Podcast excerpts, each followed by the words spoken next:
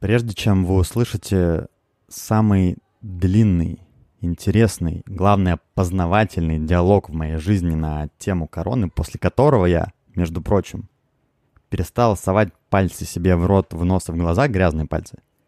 Без шуток. Хочу буквально пару слов сказать о том, как все это дело началось. Значит, э, в начале лета я гостил у своих друзей-врачей, у Вани и Томы. Ваня врач-анестезиолог, Тома врач-кардиолог. Так вот, в какой-то момент Тома начала нам рассказывать о том, что такое корона и как это все работает. И в этот момент я поймал себя на мысли о том, что вообще первый раз что-то такое об этом слышу. Хотя, еще раз, да, середина лета, полный разгар, за плечами карантин. Сколько я посмотрел на карантине сериалов, сколько я посмотрел фильмов и видосиков, но про COVID до сих пор, как бы по сути, ну, ничего не знаю. И в этот момент э, мне захотелось э, сделать что-то такое, какой-то подкаст на эту тему, который кому-то еще, возможно, будет полезен. И как это часто бывает, женщины вдохновляют, мужчины выполняют. Мы с Ваней записали выпуск про это, в котором мы, ну так прям глубоко въехали в эту тему, прошлись по матчасти о том, что такое корона, что такое вообще вирусы. Поговорили про историю, про вирусологию. И, конечно, если вы человек ученый, в теме разбираетесь, медики, не знаю, да, может быть, оно вам не надо, но если вы, как я, дуб-дубом в этой теме, то ну, на мой взгляд, просто обязательно к прослушиванию, потому что надо знать, учитывая мир, в котором сегодня мы живем, и что вообще у нас происходит, и что будет происходить дальше, такие вещи надо знать. Все. Итак, я что-то больше сказал, чем планировал. Поехали. Two, one, zero. All engine running.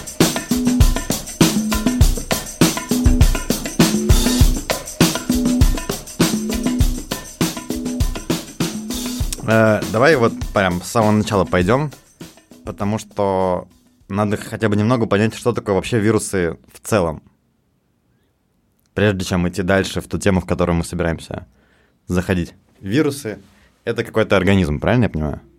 Э, вирусы, да, это самый простейший организм, который может быть. Э, он состоит из минимального количества, из минимального набора всяких составляющих. Это э, оболочка, угу.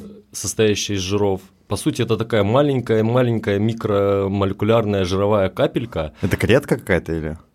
Да, это клетка, угу. но эта клетка очень простая. Она состоит как раз из вот этой вот оболочки угу. и внутри, находящейся внутри этой жировой капельки, находящих, находящегося генетического материала, Э, генов, ну, ДНК, РНК, и, возможно, каких-то белков внутри клетки, и очень важно, э, белков на поверхности клетки, снаружи клетки, при помощи этих белков как раз э, вирус и может распознавать клетки каких-то других живых организмов и внедряться в эти клетки. Почему это ему важно? Потому что сам вирус по себе он не может никак э, преобразовывать энергию, он никак не может размножаться, он не может никак, mm-hmm. э, никак синтезировать ничего. И для этого, для того, чтобы размножаться, он использует э, живые клетки Других как бы существ, других... Да, любых э, животных, э, растений, в принципе, тоже. То есть вирусы, э, которые есть у человека, это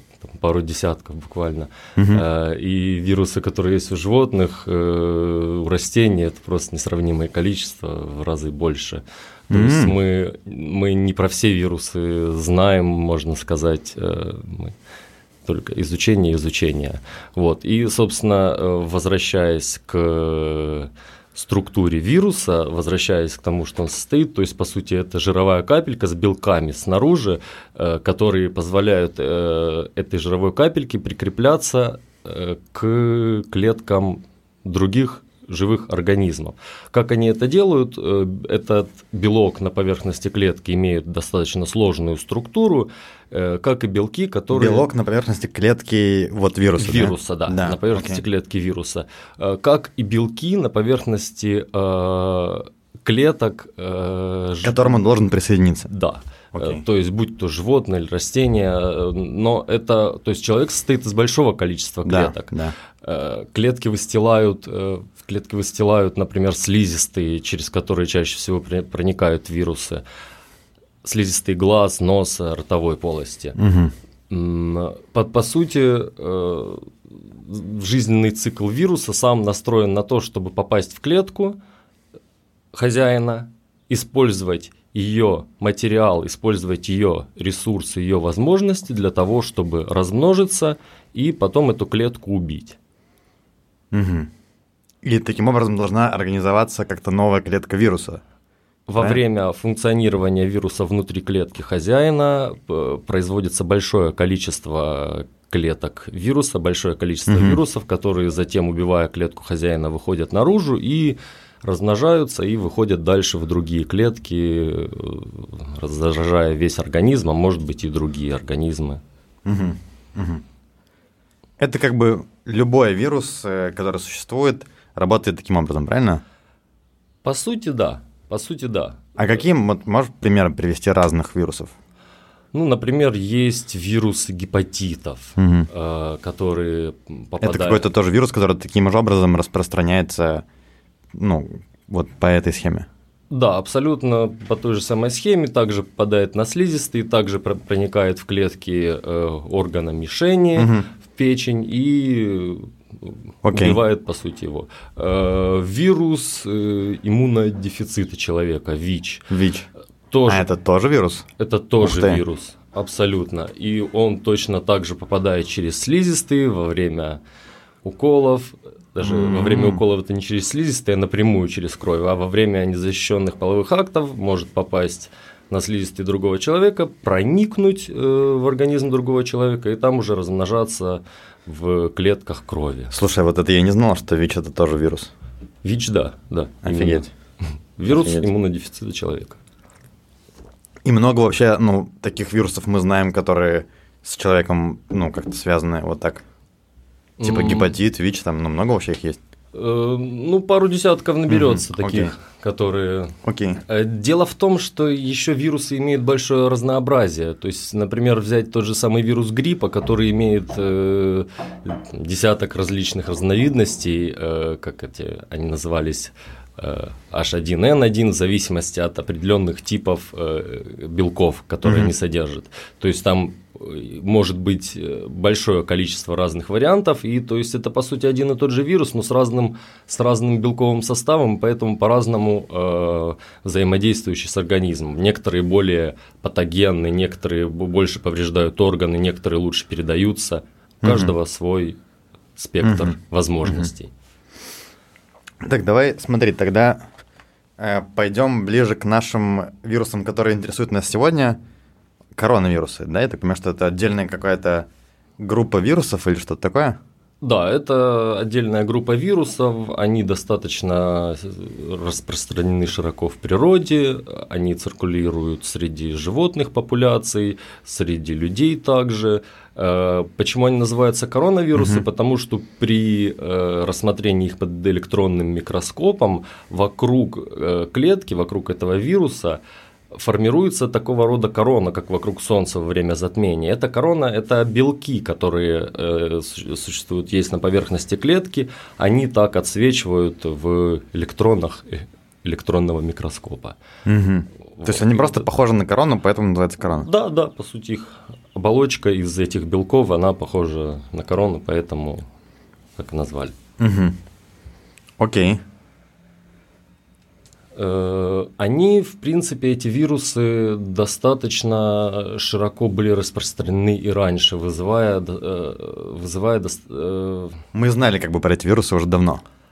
Про Мы- коронавирус. Да, с этими вирусами сталкивались и раньше. э, Они вызывали различные респираторные заболевания. э, Их зачастую путали с ОРВИ. Они составляли какой-то процент, 5-10%, э, около того, от э, всего количества респираторных вирусов.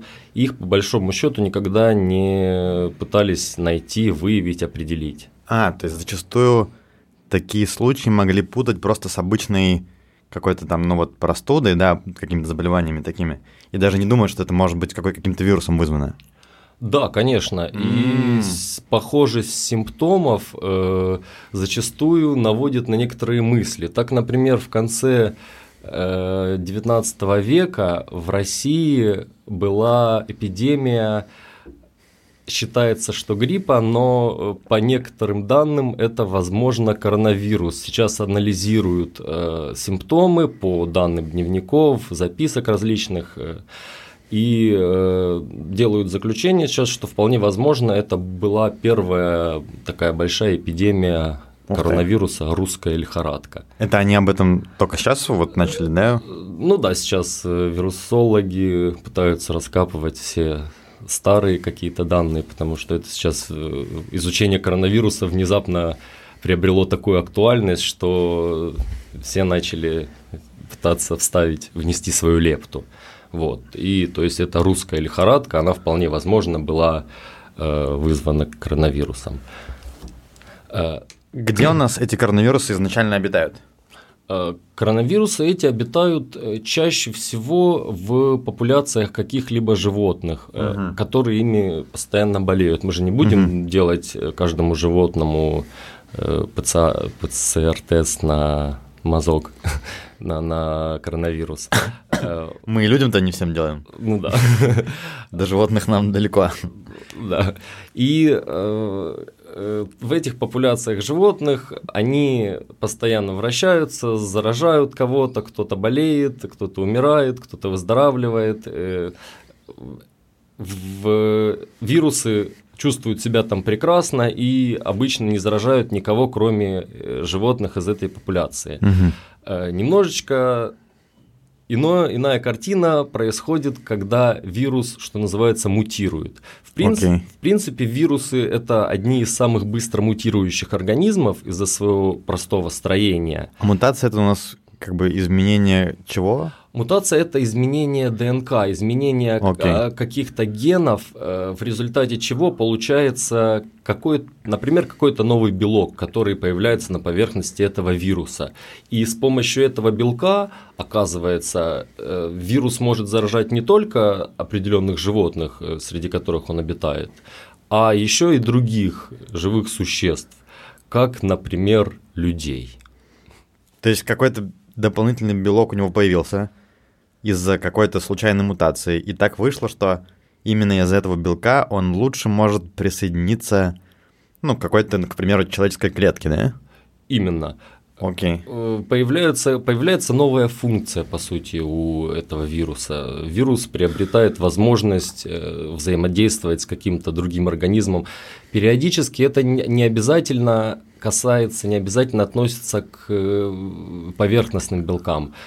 Возможно, это изменение в аппарате ДНК, которое позволит вирусу потом эффективнее, быстрее э, размножаться, либо э, еще какие, какие-то, либо мутировать быстрее. Очень много э, всяких вариантов из-за простоты могу из-за простоты вирусов очень много всяких вариантов мутаций могут выжить и дать э, возможность развиться новому какому-то виду вирус, вируса, который более патогенный. Если он будет менее патогенным, он просто Патогенный это что значит? Патогенный более заразительный, более Мгм. заразный для человека, более э, силь- вызывающий сильную реакцию, э, который распространяется быстрее даже. То есть все Окей. это все это Окей. определяется генетически генетической информацией. которая Смотри, есть. получается, что вот эти вот мутации, которые периодически происходят, э, ну, сейчас мы имеем дело с одной из таких мутаций.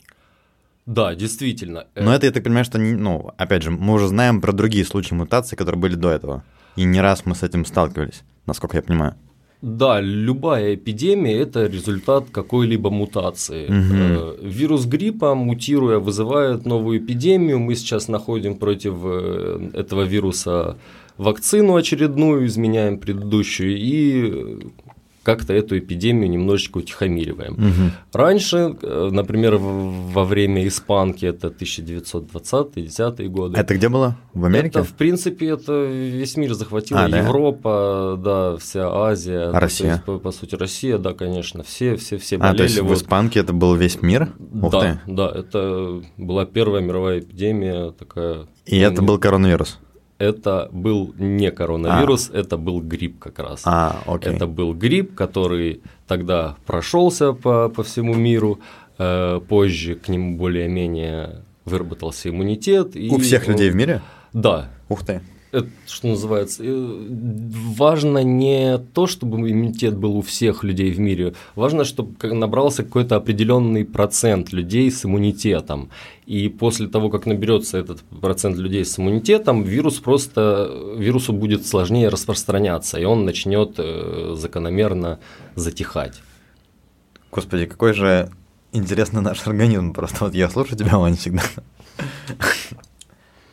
Так, эм, то есть получается, что то, что сегодня в целом грипп не кажется нам какой-то супер страшной болезнью, и что многие там переболевали гриппом, и нормально это все проходит, так было как бы не всегда.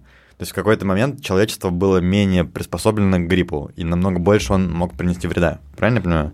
Да, действительно, и тогда он приносил. Ну и сейчас не исключено, что может возникнуть э, какой-то новый фенотип, новый генотип, новый вирус, который э, будет еще более патогенный, чем э, еще более зловредный, чем тот же коронавирус, который бушует сейчас. Так, а смотри, то есть игра, игра в процессе, да, это идет?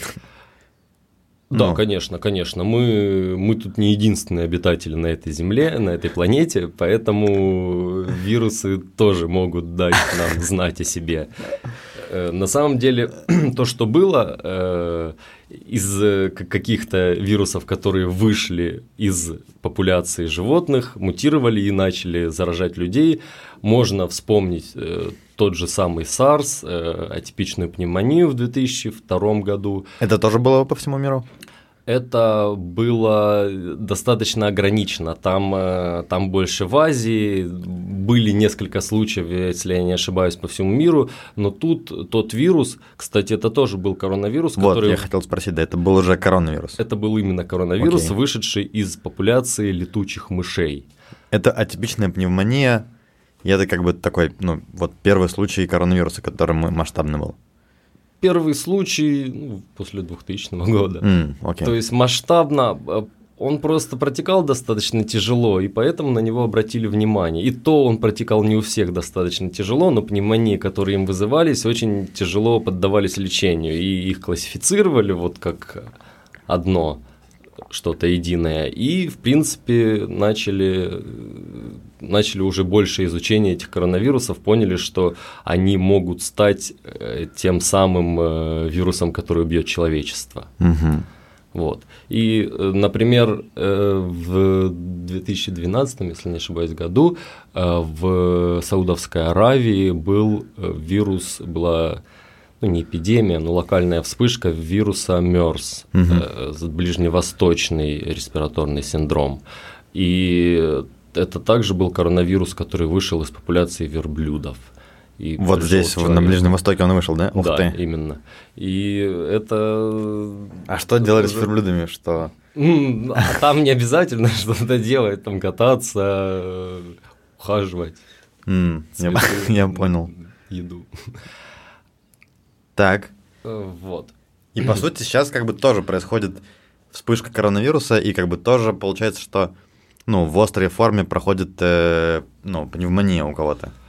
Да, э, это вспышка нового коронавируса 19 который сейчас называется SARS-CoV-2.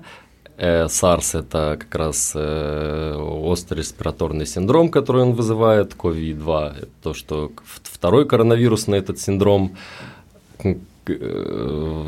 который вызывает, собственно говоря, поэтому от имени этого синдрома и назван вирус. Угу. сама, собственно, болезнь – это COVID-19. Болезнь COVID-19. Болезнь, угу. да, COVID.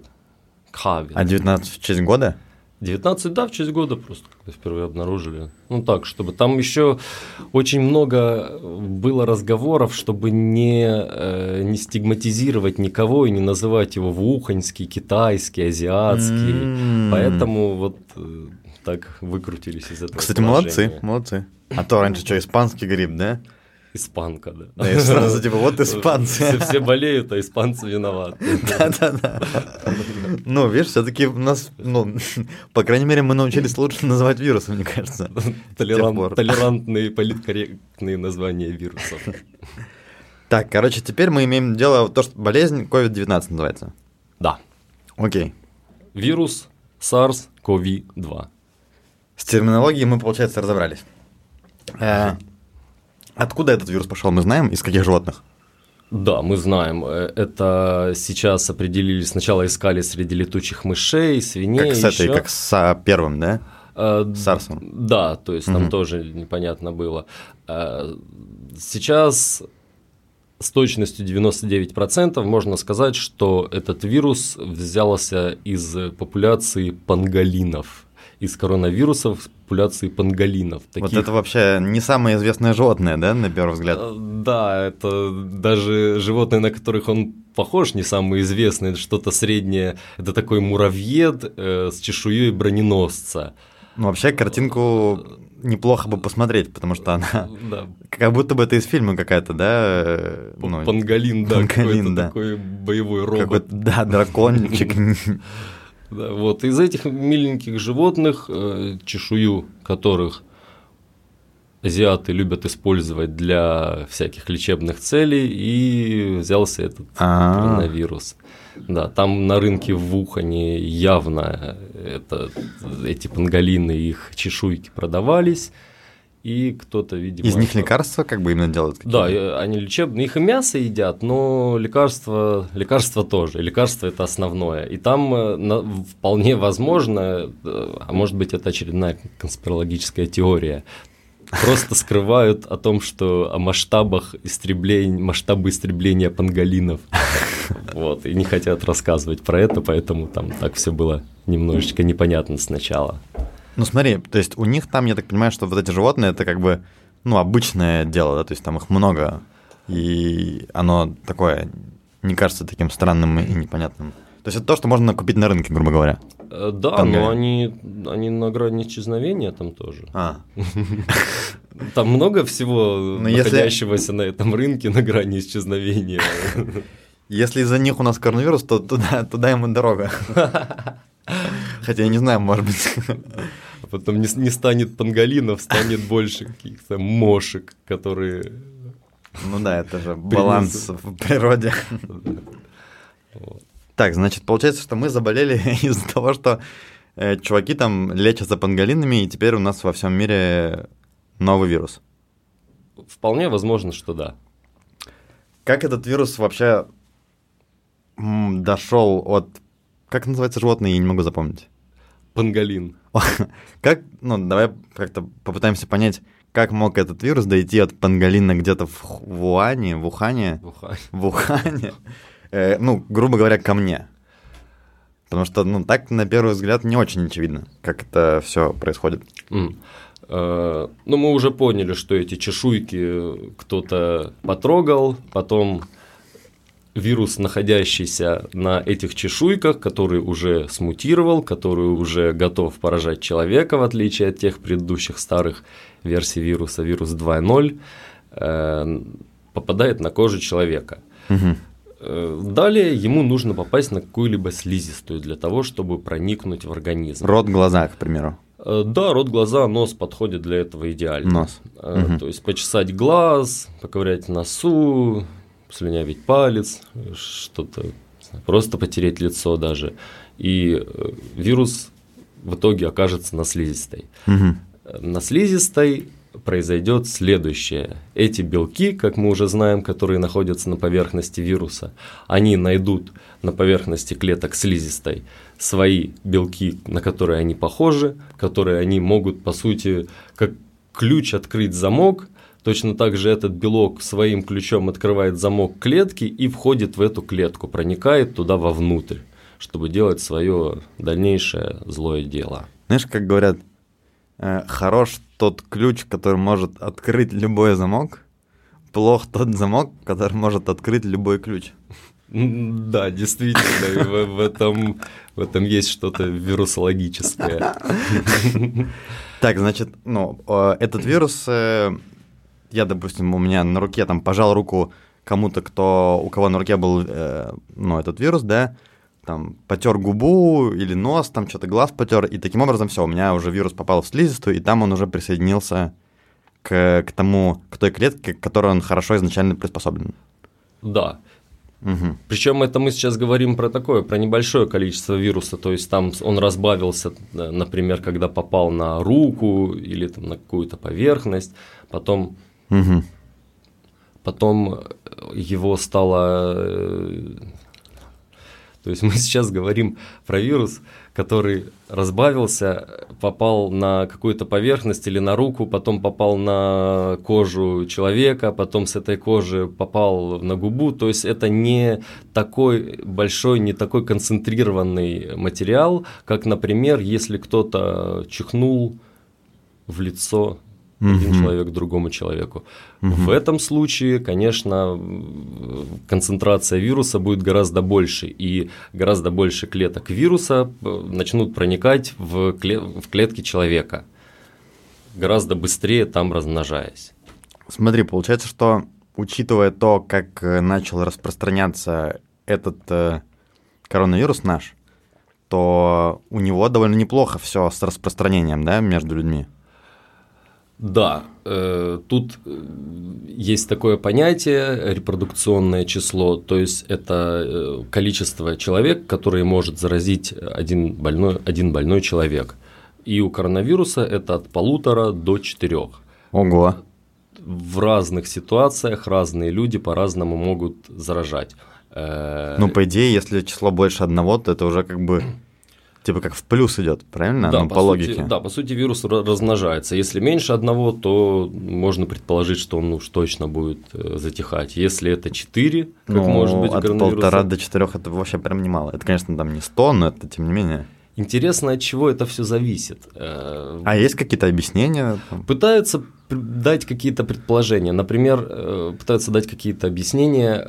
Например, люди, которые болеют бессимптомно, они выделяют вирус в малых количествах. Есть большое okay. количество людей, которые болеют бессимптомно, и они выделяют мало вируса. А через что он выделяется, когда он в тебе?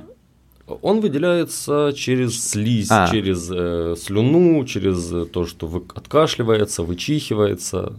Вот. То есть, как бы там через кожу он не может, например, передаться? Через кожу нет, конечно. Угу. То есть нужно обязательно, чтобы на этой коже был, была частичка слюны. Плюс-минус, если мы говорим про людей, то это как бы работает слизистая на слизистую. Да, по сути, с одной okay. слизистой, то есть либо прямо человек передает человеку, чихнув, кашлянув, Ну, либо через что-то, да? Либо, да, через какие-то поверхности. Okay. Насчет поверхности есть, есть много разных данных. Я слышал, что он такой, ну, довольно крепко цепляется за поверхность, этот вирус. Есть много разных данных. Mm. Из того, что из того, что более-менее понятно, пластик, металл, нержавейка, там может 3-5 дней он находиться. И, Ого. Да. Но Охренеть. Ну, посылка из Китая идет меньше, поэтому посылки были объявлены безопасными. Слава богу. То есть по поводу посылок можно вообще, да, не переживать. Это официальная инфа, кстати? Насчет э, трех-пяти дней, да. Э, ну да, да, это более-менее какие-то исследования, которые подтверждены, лабораторные. Э, вот. То есть, по сути, таким образом, э, этот вирус, имея это индексное число от полтора до четырех, он от, опять я забыл, называется это животное как? Панголины. От панголина плюс-минус там до, до Европы, до Америки, до всего, учитывая то, как э, работают сейчас самолеты, да, в Китае куча людей как бы гоняют. Э, вирус таким образом дошел через слизистую до, ну, до нас, правильно получается? Да, да. Угу.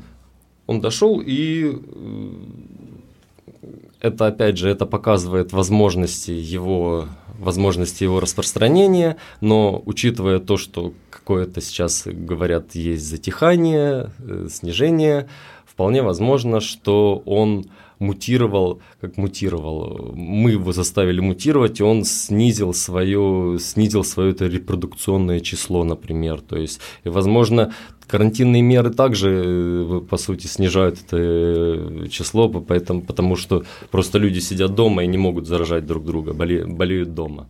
Смотри, раз мы об этом зашли, то есть, получается, нам нужно как-то, чтобы предотвращать это распространение, э, нужно постараться уменьшить контакт слизистой между людьми. Так? Контакт слизистой и, по сути, контакт слизи между людьми. Слизи между людьми, да. То есть, э, по сути, то, что передает вирус, это капельки, капельки да. слюны. Тут стоит упомянуть еще второй способ распространения. Это не капельки, а аэрозоль. Еще более мелкие капли, которые взвешены в воздухе. Например, возьмем ситуацию какой-нибудь большой рейв, потные тела, водичка, mm-hmm. кто-то кашляет, люди все прыгают, топчутся, все это поднимается в воздух, и там как раз уже возможно не прямое какое-то столкновение, а именно э, столкновение с воздухом, в котором во взвешенном состоянии находятся эти вирусы. Э, но, но это достаточно небольшая вероятность, это меньше вероятность, чем э, ну, при понятно. капельном способе, поэтому капельный способ основной, и мы используем, используем те способы защиты, которые именно от капельного. Это капель... маска. От капельного, да, защищает обычная хирургическая маска, любая повязка на лицо, которая на своей, поверх... на своей наружной стороне будет сохранять капельки, которые прилетели вдруг в лицо. Это она не защищает глаза, она. Но капли, получается, не проходят через эту маску, так? Капля в итоге пройдет, если не менять маску по инструкции. А какая инструкция, ты не в курсе? Там зависит от типа маски. Ну, в вот принципе, самый простой Все тип. обычные хирургические маски, они одноразовые. То, то есть, второй раз их носить не стоит? Да, то есть это одна прогулка по улице, ее снимаешь и выкидываешь. Э, собственно говоря, процедура снятия маски может быть опасной, э, потому что передняя поверхность маски, она может быть э, заражена вирусами, и при прикосновении к этой передней поверхности эти вирусы попадают на руку, потом могут быть разнесены. Поэтому маску считается правильно снимать сзади. Смотри, Вань, вот сейчас я просто хочу, чтобы ты мне немножко помог. Я э, часто ношу маску вот одноразовую много раз. Рукой я снимаю спереди, как бы кладу в карман. Там она у меня какое-то время валяется, переходит из одного кармана в другой. Я как бы ее рукой достаю, если мне это нужно и надеваю еще раз. И так делаю много раз. То есть получается, что это не совсем как бы рабочая схема. Если я ее рукой постоянно трогаю туда-сюда, то как бы... Если есть желание нормально защититься от вирусов, то нет. конечно. Если есть желание просто, знаешь, как, чтобы какой-то, ну, чисто на душе спокойнее было, то... Проблема в том, что, э, например, какая-нибудь небольшая прилетевшая... вообще, походу я неправильно маски использую. Проблема в том, что небольшая прилетевшая капелька в лицо может быть гораздо, может вызвать гораздо менее выраженное заболевание по сравнению с маской, которая уже несколько дней закапана этими э, кусочками слюны, и там куча вирусов, и вполне возможно, что она является грозным биологическим оружием. Мне, мне кажется, Ваня, мы сейчас очень хорошо раскрыли тему того, как ты сказал, что маски, да, являются хорошим средством предотвращения этого вируса, но только при правильном их использовании. Вот сейчас мы, мне кажется, поняли, что такое правильное их использование и к чему оно может привести. Именно. И поэтому на первый план, по большому счету, должны выходить другие меры защиты индивидуальной. Это какие?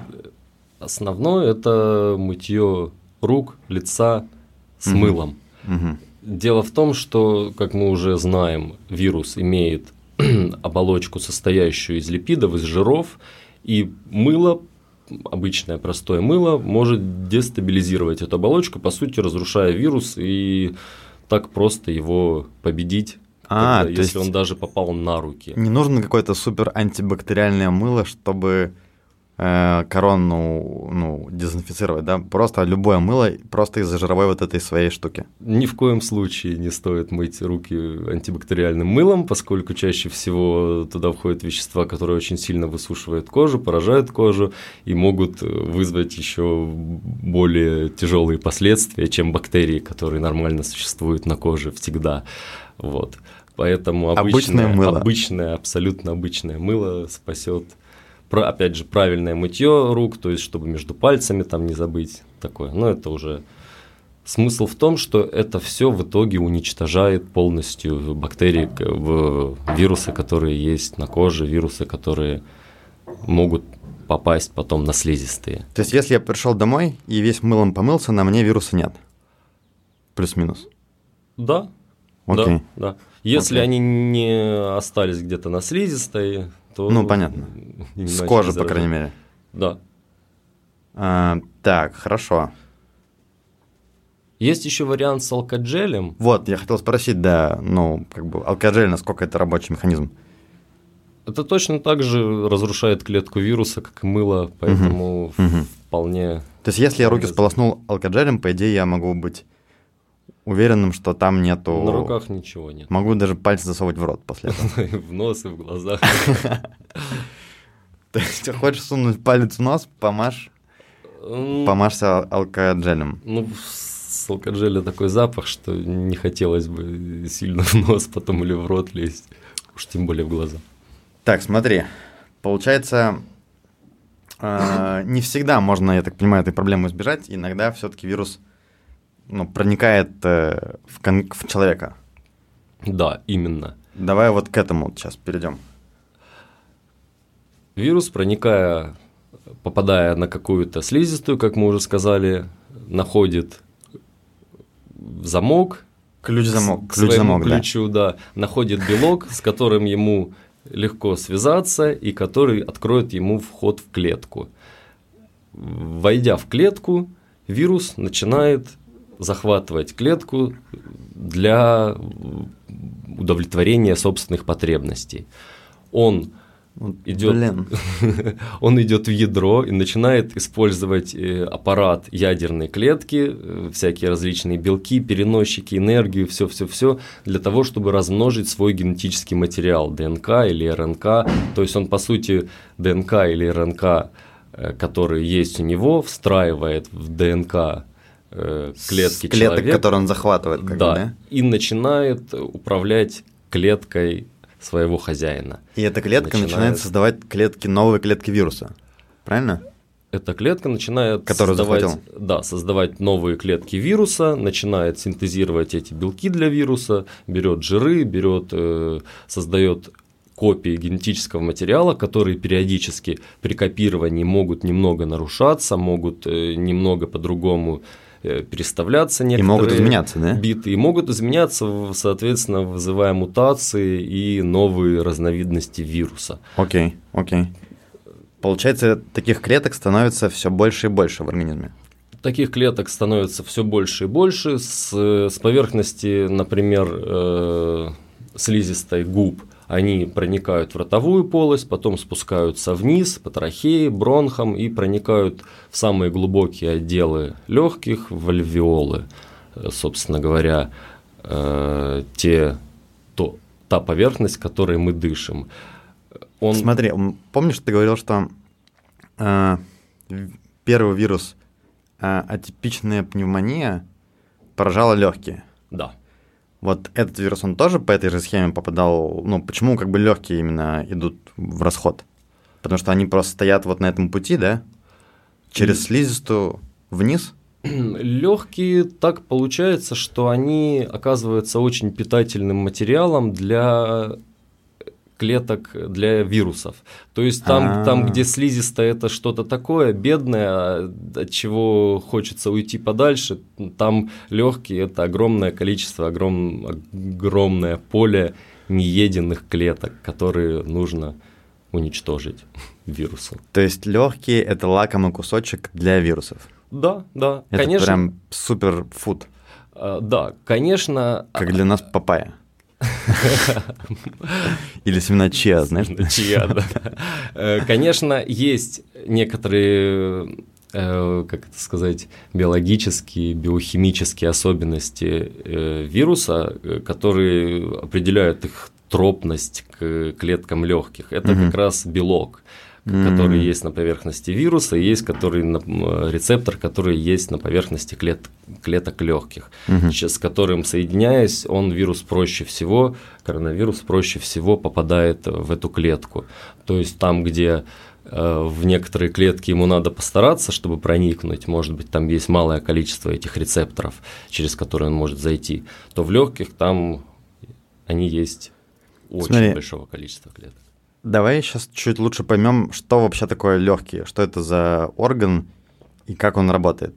Потому что мне кажется, это важно, чтобы дальше понять, что происходит. Да, действительно. Легкие это по сути такие легкие по сути мембрана, которая разграничивает э, атмосферный воздух и кровь человека. То есть это очень большая мембрана, там есть такие популярные данные, что размера двух-четырех футбольных полей у здорового человека. Все это... легкие, ого. Все легкие, да, 2-4 футбольных поля, очень тоненькая пленочка, которая сжата, очень сильно скручена, и в итоге эту образует очень волнистую, витиеватую поверхность из мешочков, из таких э, внутри грудной клетки. Подожди, это больше, по-моему, чем кишки, нет? Кишки э, тоже как-то меряют футбольным полем. Кишки поменьше, кишки, по-моему, поменьше будут. Кишка. Мне кажется, тоже поменьше. Там точно было не 24. То есть кишки, они все-таки как орган имеют, то есть это как ткань, а легкие имеют микроструктуру на уровне уже клеточном. Так, и э, чем они, чем они, какую функцию они выполняют? Э, функцию выполняют переноса, переноса газов через эту мембрану. Угу. То есть кислород снаружи попадает внутрь, в кровь, разносится по всему организму. Мы его используем для того, чтобы сжигать питательные вещества, которые попали в наш организм, э, вырабатывая энергию. В результате сжигания этих веществ образуется вода и углекислый газ. Углекислый газ возвращается назад в легкие и выходит, опять же, через эту мембрану наружу, угу. в атмосферу. То есть, по сути, на основе газообмена этих кислорода и углекислого газа, на основе этого построена вся суть, функция легких. Окей. Вот. Что происходит с легкими, когда туда начинают проникать э, коронавирусы? Да. Мембрана это вся состоит из клеточек, из маленьких, маленьких угу. тоненьких плоских клеточек, которые мембрану выстилают и э, позволяют, помогают э, эффективнее выделяться углекислому газу, помогают эффективнее проникать кислороду в легкие. Э, при попадании коронавируса в эти клетки, естественно, происходит размножение вируса там и разрушение клетки. Клетка альвеоцита разрушается, то есть это клетки Альвеоцит, легких. Альвеоцит это, собственно говоря, клетки легких, okay. эти, которые выстилают э, мембрану. Клетка разрушается, э, функция проведения газов нарушается, и в организм человека начинает поступать меньше mm-hmm. кислорода. Ну и, соответственно, выделяется меньше углекислого газа, но это на более поздних этапах, потому что, этапах, потому что мы больше чувствуем недостаток кислорода. То есть, и чем больше альвеоцитов поражено из этих двух футбольных полей, тем... 24. Двух-четырех. А. 24. Угу. Тем, э, тем сложнее кислороду проникнуть в организм, тем меньше кислорода поступает в организм, тем больше организм начинает чувствовать недостаток кислорода, гипоксию.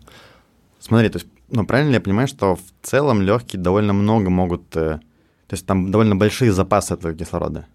И, ну, скажем, если у тебя уже работают не 24 футбольных поля, а 23, то ты не так прям сильно замечаешь разницу. Не 24, 2-4 там было. А, все, я понял. Ну, это я...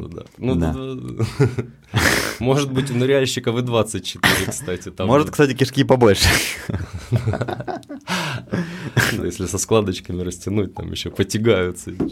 Окей, хорошо. Если там на какой-то небольшой процент становится меньше, то это не так сильно можно заметить. Э, на небольшой процент, да. Угу. Но это градиент нарастает с количеством уничтоженных вирусом клеток.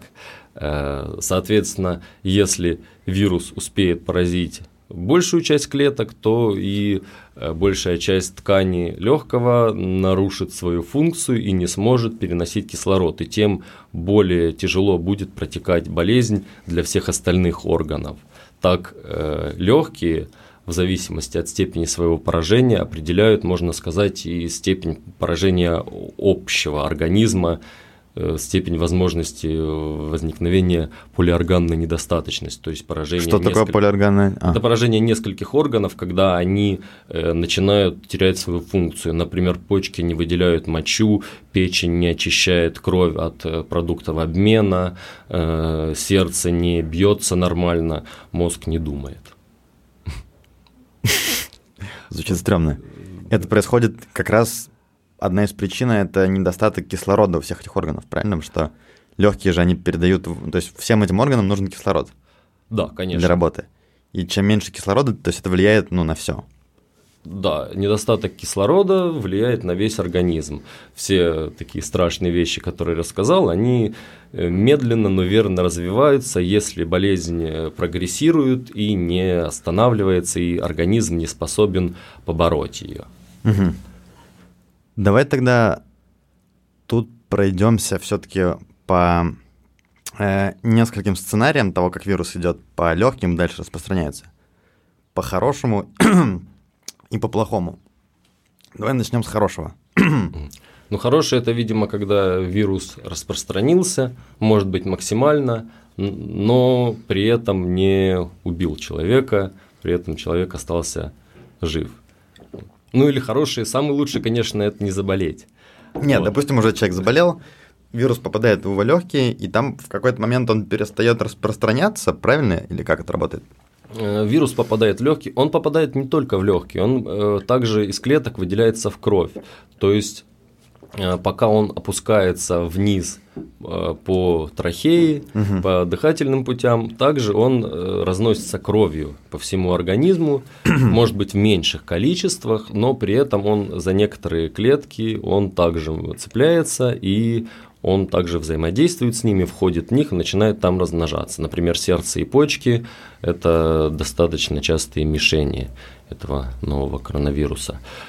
И поэтому пути сползания вниз, разнесения по организму, они такие, они многочисленные, и э, в результате чего э, будет поражен так или иначе практически весь организм. Конечно, могут э, вполне быть случаи, как э, при бессимптомном носительстве или, например, при э, каких-либо легких формах, когда все может ограничиться только легкими и не пойдет никуда дальше когда, например, э, будет какое-то небольшое поражение легких, и э, в итоге человек выйдет из этого ну, более-менее относительно здоровым, с антителами, которые образовались в результате э, реакции вируса на организм человека, и э, иммунитетом, который, который поможет ему в дальнейшем не болеть так сильно. То есть, смотри, всего. в какой-то момент вырабатывается иммунитет, вырабатываются какие-то антитела, которые вирус уничтожают. То есть он вначале распространяется,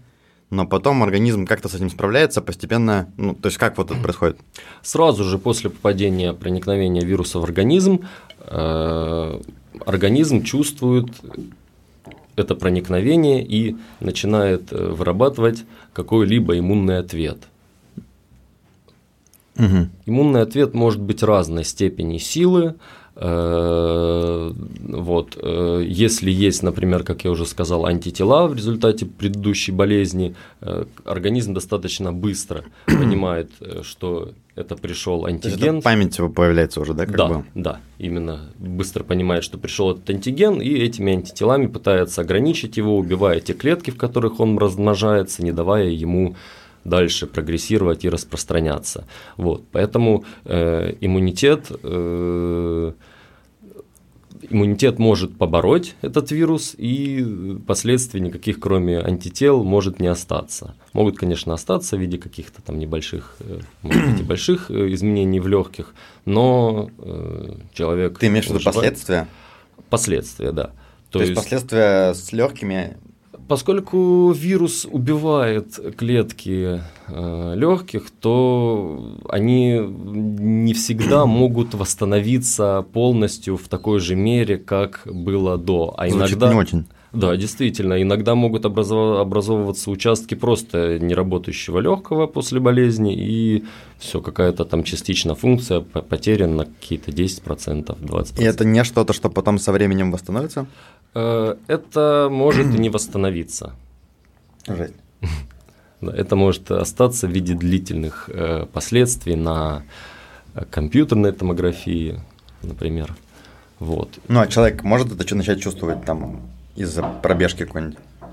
Или, ну, в повседневной жизни, я имею в виду, как бы разница может быть заметна, если повреждение такое произошло?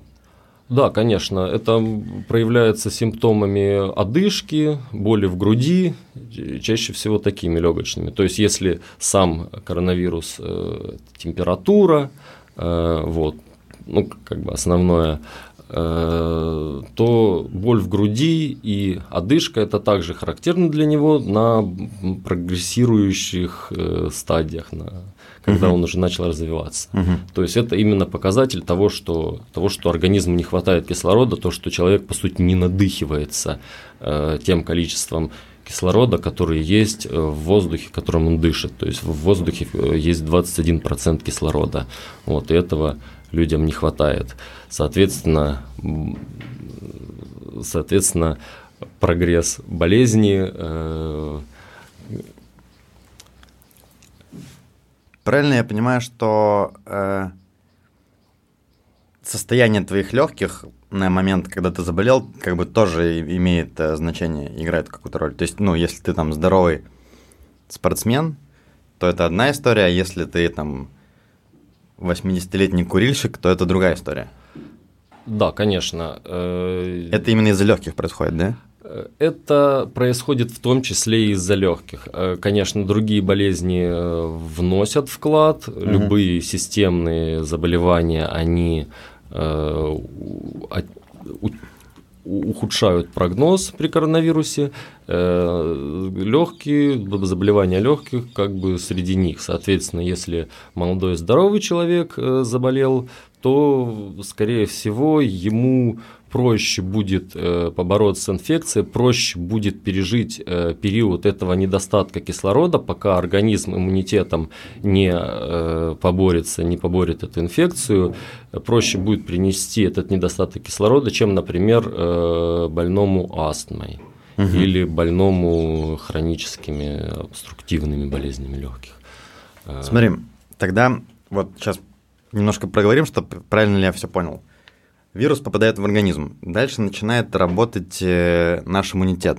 Он пытается найти способ справиться с этим вирусом. И как бы, по сути, выздоровление – это когда он, ну, справляется иммунитет сам с, э, с вирусом. Вопрос только, сколько времени нужно для того, чтобы это все произошло, правильно? Да, действительно. И это вот этот вот легкий вариант, когда вирус Э, обусловил заболевание, заболевание развилось, э, потом организм поборол инфекцию, и человек выздоровел. Угу, угу. Для этого... Так. Что за вопрос был? Смотри, то есть э, иммунитет со временем начинает справляться с вирусом, так? И вопрос, когда он начнет это делать, насколько вирус успеет как бы ну, зайти далеко и прогрессировать. Да, действительно. Э, если и тут весь вопрос в резервах организма. Если вирус успеет, э, успеет, э,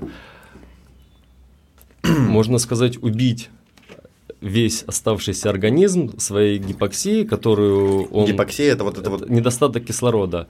Если недостаток… И легкие постепенно начинают, органы другие постепенно начинают все хуже работать, когда у нас гипоксия. Да, okay. Э, конечно. То есть, как я уже говорил, почки не выделяют мочу, да, печень да, да. не чистит, сердце не бьется. Э, при этом э, все органы страдают, но еще и с иммунной системой происходят свои какие-то изменения. То есть, когда большое количество клеток легких будет заражено вирусом, когда большое количество клеток легких будет поражено, и организм иммунная система обратит на это внимание в виде ответа, который называется цитокиновый шторм. Циток... Это мы уже переходим к плохому варианту развития событий. По ну сути, да, мы перешли уже. Да, да, он чаще всего заканчивается не очень хорошо. Что такое, вот объясни, э, цики цитокиновый, цитокиновый шторм. шторм. Цитокины – это вещества, которые выделяются при, по сути, воспалении. Это вещества, которые, которыми организм убивает э, свои же пораженные клетки. То есть, если клетка… Пораженный вирусом как бы этим. Да, да клетка заболела, ну ее проще, это проще как-то убить, ограничить, чтобы там вирус не размножился и потом откашлять или еще как-нибудь вывести, разложить на куски. Угу. Вот. Э, то так, э, в принципе, так это работает. Но эм, если поражена большая поверхность легких, если поражено большое количество альвеол, организм начинает на это реагировать как на огромное какое-то чужеродное вещество, которое существо, которое попало в организм и, по сути, убивает э, ткань легких, например. То есть организм начинает э, убивать сам себя? Сам себя в больших количествах.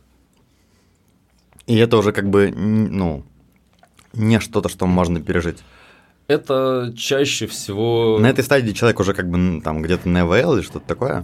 Да, это уже стадия, конечно, когда, э, когда резерв легких исчерпан, когда все остальные органы тоже чаще всего поражены, э, когда сердце, к которому очень тропен, очень э, специфичен этот вирус, уже тоже поражено, и почки, к которым он также специфичен, выделяют меньше мочи, как уже говорилось, угу. и, соответственно, человек начинает испытывать, весь организм начинает испытывать э, вот эту вот интоксикацию, вот эти вот, э, то есть снижение своего резерва, снижение своей функции. И если в этот момент возникает еще к тому же цитокиновый шторм этот, который кроме легких, может также поражать и другие органы, и сердце, и почки, и мышцы, и много всего. Поэтому, если он возникает, то, по сути, это убивает организм. Остановить это дело достаточно сложно, и надо начать лечение на ранних стадиях. И возможно... Это уже прям крайняя степень, да, короны, когда человеку совсем плохо, то, что вот начинается этот шторм. Да, по сути, то есть э, респираторный дистресс-синдром, э, острый дых, острые дыхательные нарушения он вызывает, как, э, как и многие другие вирусы, но вот э, этот стакиновый шторм, это оказалось достаточно новым. Э, то есть раньше... А, то есть это, раньше не было такого? Раньше это было, конечно, но это происходило э, гораздо реже. То есть с этим вирусом... Давай вот подытожим еще. Почему этот вирус стал таким, э, ну, deadly, то есть э, опасным? Из-за своего состава белков которые есть у него на поверхности. То есть вирусы, по большому счету, можно сказать упрощенно, что есть крепкие, а есть умные. Есть очень простые, которых, которые очень сложно разрушить, которые могут прятаться, которые тяжело найти, например, э, вернее, не тяжело найти, а которые тяжело убить. Угу. А, а есть умные, которые, может быть, и проще убить, но они изменяются, они постоянно убегают, они какие-то новые формы образуют. И вот э, эта вот умная корова корона. Корона – это умный вирус, да? Ну, можно так сказать, прощенно. Есть, конечно, умнее, ну и тем более никто не измеряет IQ у вирусов, но… Пока. Может быть, стоит начать. Будущее вирусологии. Социология вирусов. Так, то есть, э, поэтому как бы она страшна тем, что она хорошо приспосабливается, то есть это не то, что она какая-то там более разрушительная корона, чем что-то другое. Это вопрос в том, насколько она может распространяться и приспосабливаться, да? Ну, по большому счету, да. Но и в этом плане она оказалась, э, хотя не знаю, как, чем все в итоге закончится, то есть она оказалась все-таки так или иначе контролируемой. Она оказалась, что не так уж и много людей убивает, не, не такая уж высокая смертность. А человек умирает, как бы, получается, ну, не от короны напрямую, да, а из-за шторма перестает что-то работать. Или... По сути, да. По сути, э, из-за того, что даже не из-за шторма, может быть, и до шторма дело не дойдет, угу. хотя, скорее всего, доходит в любом смертельном случае. Э, даже само нарушение функций органов из-за недостатка кислорода, даже само это нарушение, оно может э, привести к смерти за счет того, что просто, просто ничего не работает. Просто мозг отключается за счет того, что нет кислорода и невозможно надышаться этим кислородом воздуха никак. Особенно если есть у какого-то органа, ну изначально, да, он там не супер сердце, допустим, плохенько работает, и она там малейшую какую-то потерю кислорода уже может воспринять э, как бы, ну, пострашнее, да? Да, конечно. То есть больные с ишемической болезнью сердца, например, они э, гораздо, гораздо тяжелее перенесут это заболевание и имеют гораздо больше, более высокий риск умереть от инфаркта во время этого, во время коронавирусной инфекции, нежели обычно. Смотри, а можно ли сказать, что люди, которые не в группе риска, Хотя, конечно, группа риска это тоже такое, да, немножко, ну, не очень понятно, там, кто до конца в группе, кто не. Ну, допустим, да, если человек не в этой группе условный, то вероятность э, получить какие-то сильные повреждения, там, смерть не такая уж и большая. То есть не так уж это и страшно. Да, да, действительно, то есть э, по возрастным группам до 60 лет гораздо ниже смертность, чем после 60 по э, также по заболеваниям, конечно же, те, кто имеет какую-то хроническую патологию, они имеют э, выше риск умереть. То есть это все э, молодые, здоровые, имеют меньший риск, а им сложнее будет умереть, хотя они могут этому сильно поспособствовать, например, как это перенести на ногах, совсем ничего не делать, э, вот, ходить распространять, то есть э, можно утяжелить самостоятельно себе болезнь, вовремя не, не обратиться к врачу, э, работать при температуре, опять же, 39-40 тоже многие умеют, и поэтому это вот как раз то, что должно измениться после коронавируса отношение к этим всем респираторным заболеваниям. А сейчас, ну, ты думаешь, многие... Я вот не знаю, я вот, например, при температуре уже работать просто не могу. Многие, что ли, думаешь, работают? Или что-то делают? Ну, бывает. Как бы то есть, по идее, это вообще есть, нельзя так делать? Э, ну, по идее, нет. Угу. Ну, как легкое недомогание, это что, это же? Ну да. То есть получается, что из-за этого, как бы, ну, человек, который здоров, если вовремя, допустим, не обратиться к врачу или немножко э, перетерпеть на ногах э, какие-то симптомы, то как раз вот в этом опасность, и, э, и из-за этого как бы проблемы могут быть у молодых. Да, да, Окей. вполне. Это Окей. достаточно серьезно. Ты думаешь, вещь. что изменится ну, после этого вируса отношение к этому, правда? Ну, медленно, но верно будет меняться. Ну, руки мы, я думаю, точно станем чаще, чаще мыть. По себе, по крайней мере. Больше людей станут да. Чаще мыть руки. Ну, не просто я говорю, для меня, наверное, в этом главный урок коронавируса. Я прям, ну, как-то стал к этому посерьезнее относиться. Тем более, вот когда ты про мыло рассказал, я... но не, не антибактериальное. Но не антибактериальное. Да, вот с мылом... Без не зря... гексидина. не зря там, дети, мойте руки с мылом, да, и все, и все у вас будет хорошо. Ну. Смотри, получается, что в любом случае мы э, сделали для того, чтобы не распространялся этот вирус, мы, как бы, основная мера, которую мы решили все ну, в мире принимать, это карантин, так? Да, карантин, э, поскольку э, вариант с лечением, варианты все с лечением, они оказали, они пока недостаточно эффективны, как нам хотелось бы. Какое вообще лечение? Это просто переждать, как, да, или как это?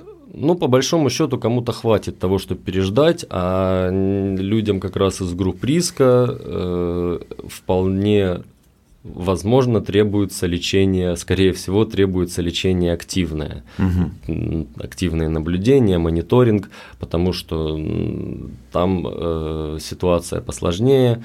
Опять же, у пожилых то же самое, требуется мониторинг, какое-то лечение, которого по сути, э, так скажем, симптоматической, против, э, этиологической э, противовирусной терапии, то есть терапии, направленной на уничтожение вируса, сейчас э, не существует. Пытаются использовать некоторые препараты, которые раньше использовали при э, болезни Эбола и при ВИЧ-инфекции, но они пока это, не, это не же тоже как бы вирусы.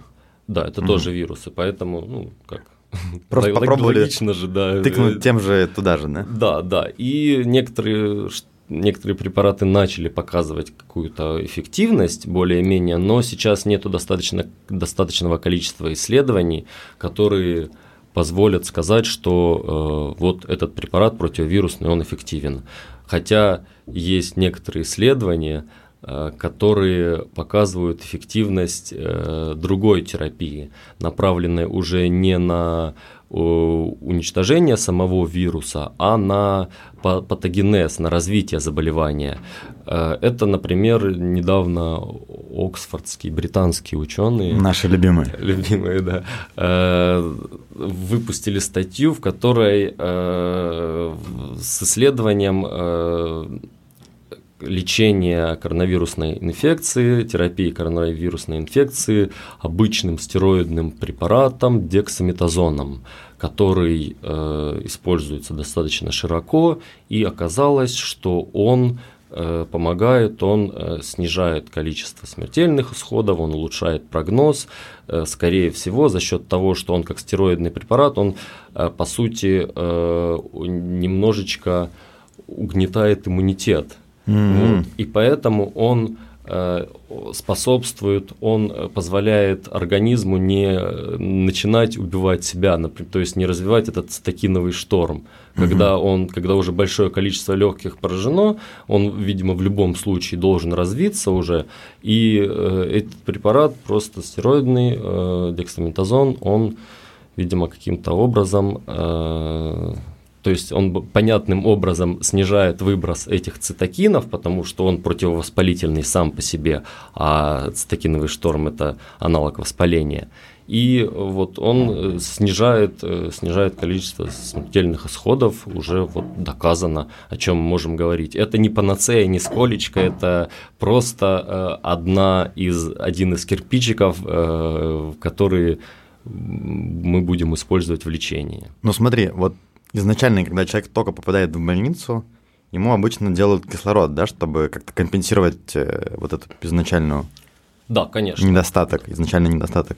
Да, конечно. Это угу. действительно это первый этап терапии. И это везде используется, это как бы, ну, в любом случае какой-то проверенный метод, который такой... Оно, оно даже логично. Ну, если, понятно, если да. в воздухе 21% кислорода а, и не хватает кислорода в организме, то почему бы не дать 50, 60%, 100% кислорода, который, кстати, может уже как раз сам повреждать легкие в 100% кислород через несколько часов, угу. окисляя их. Поэтому как-то надо балансировать в нужных процентах, чтобы не сжечь легкие. То есть, да, эта терапия достаточно э, как-то распространенная, и это, по сути, первая линия, с чего, с чего все начинается. И на этой линии все может как бы закончиться, правильно я понимаю? Э, да, по большому счету, может и не дойти до кислорода. Может ну, я имею в виду, если уже дошло вот до того, что как бы нужен дополнительный кислород, э, то как бы на этом может все. Да, вполне это может закончиться, человек может переболеть, и угу. э, то есть такое лечение вполне, э, вполне будет, э, такого лечения вполне будет достаточно. Э, вот. Смотри, э, Давай тут затронем еще тему, ну, раз мы про лечение зашли, с э, вакцинами. Да. Что такое вообще вакцина?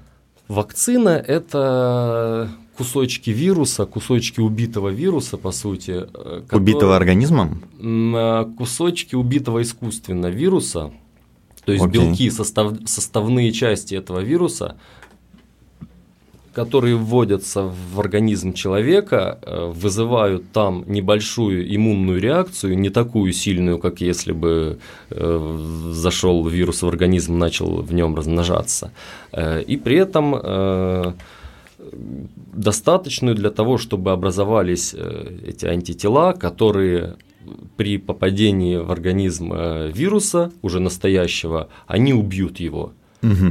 То есть вакцина – это набор белков, по сути, которые прикрепляются э, к клеткам человека, от которых нам нужно выработать защиту. Ага. Это могут быть различные виды, то есть это может быть, например, убитый вирус. Взяли вирус, э, расщепили какими-то ферментами и ввели под кожу. Это может быть искусственно синтезированная молекула, на которую искусственно прикрепили белки вируса, и э, потом после этого ввели его опять же под А как они вот это делают искусственно, ты говоришь? Искусственно, ну это всякие молекулярные методы. В лаборатории, типа они как лаборатории, там да, цепляют иногда... один белочек на другой, или как это вообще? А, ну не совсем так, есть различные варианты, например, самый простой если можно так сказать, генная инженерия. Просто, Вау. да, просто взять и ввести Звучит ген... круто. Космос.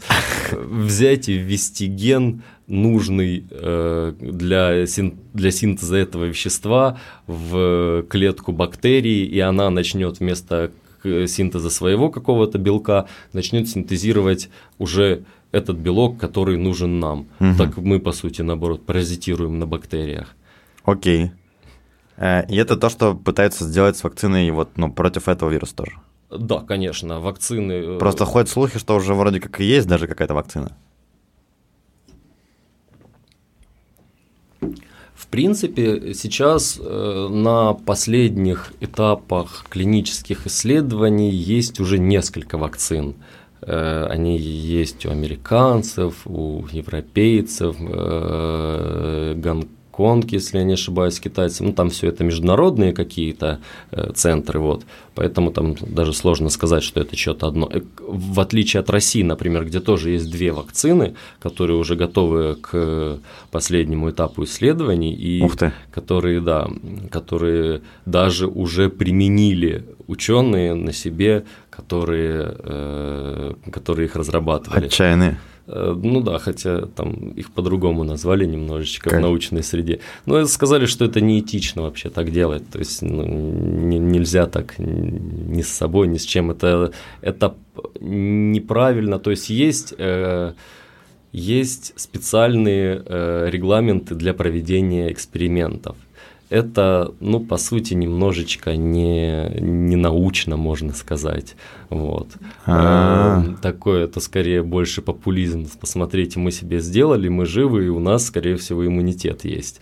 Поэтому в научной среде это восприняли не очень, но в любом случае это позволило им э, перейти к последнему этапу испытания. Они там в сентябре начинают или а, то есть это продвинулось дело, да, из-за этого? А, да, конечно. То есть все выжили, все то хорошо есть, было. если в научной среде это восприняли не очень, то в такое, в это, в общественно-политической российской действительности этому прям очень сильно порадовались. А, это как герой, да? А, да, конечно. Там еще э, руководитель э, фонд прямых инвестиций, если не ошибаюсь, он тоже сам себе это сделал, то есть самый главный начальник. Ну, А-а-а. цирк, цирк.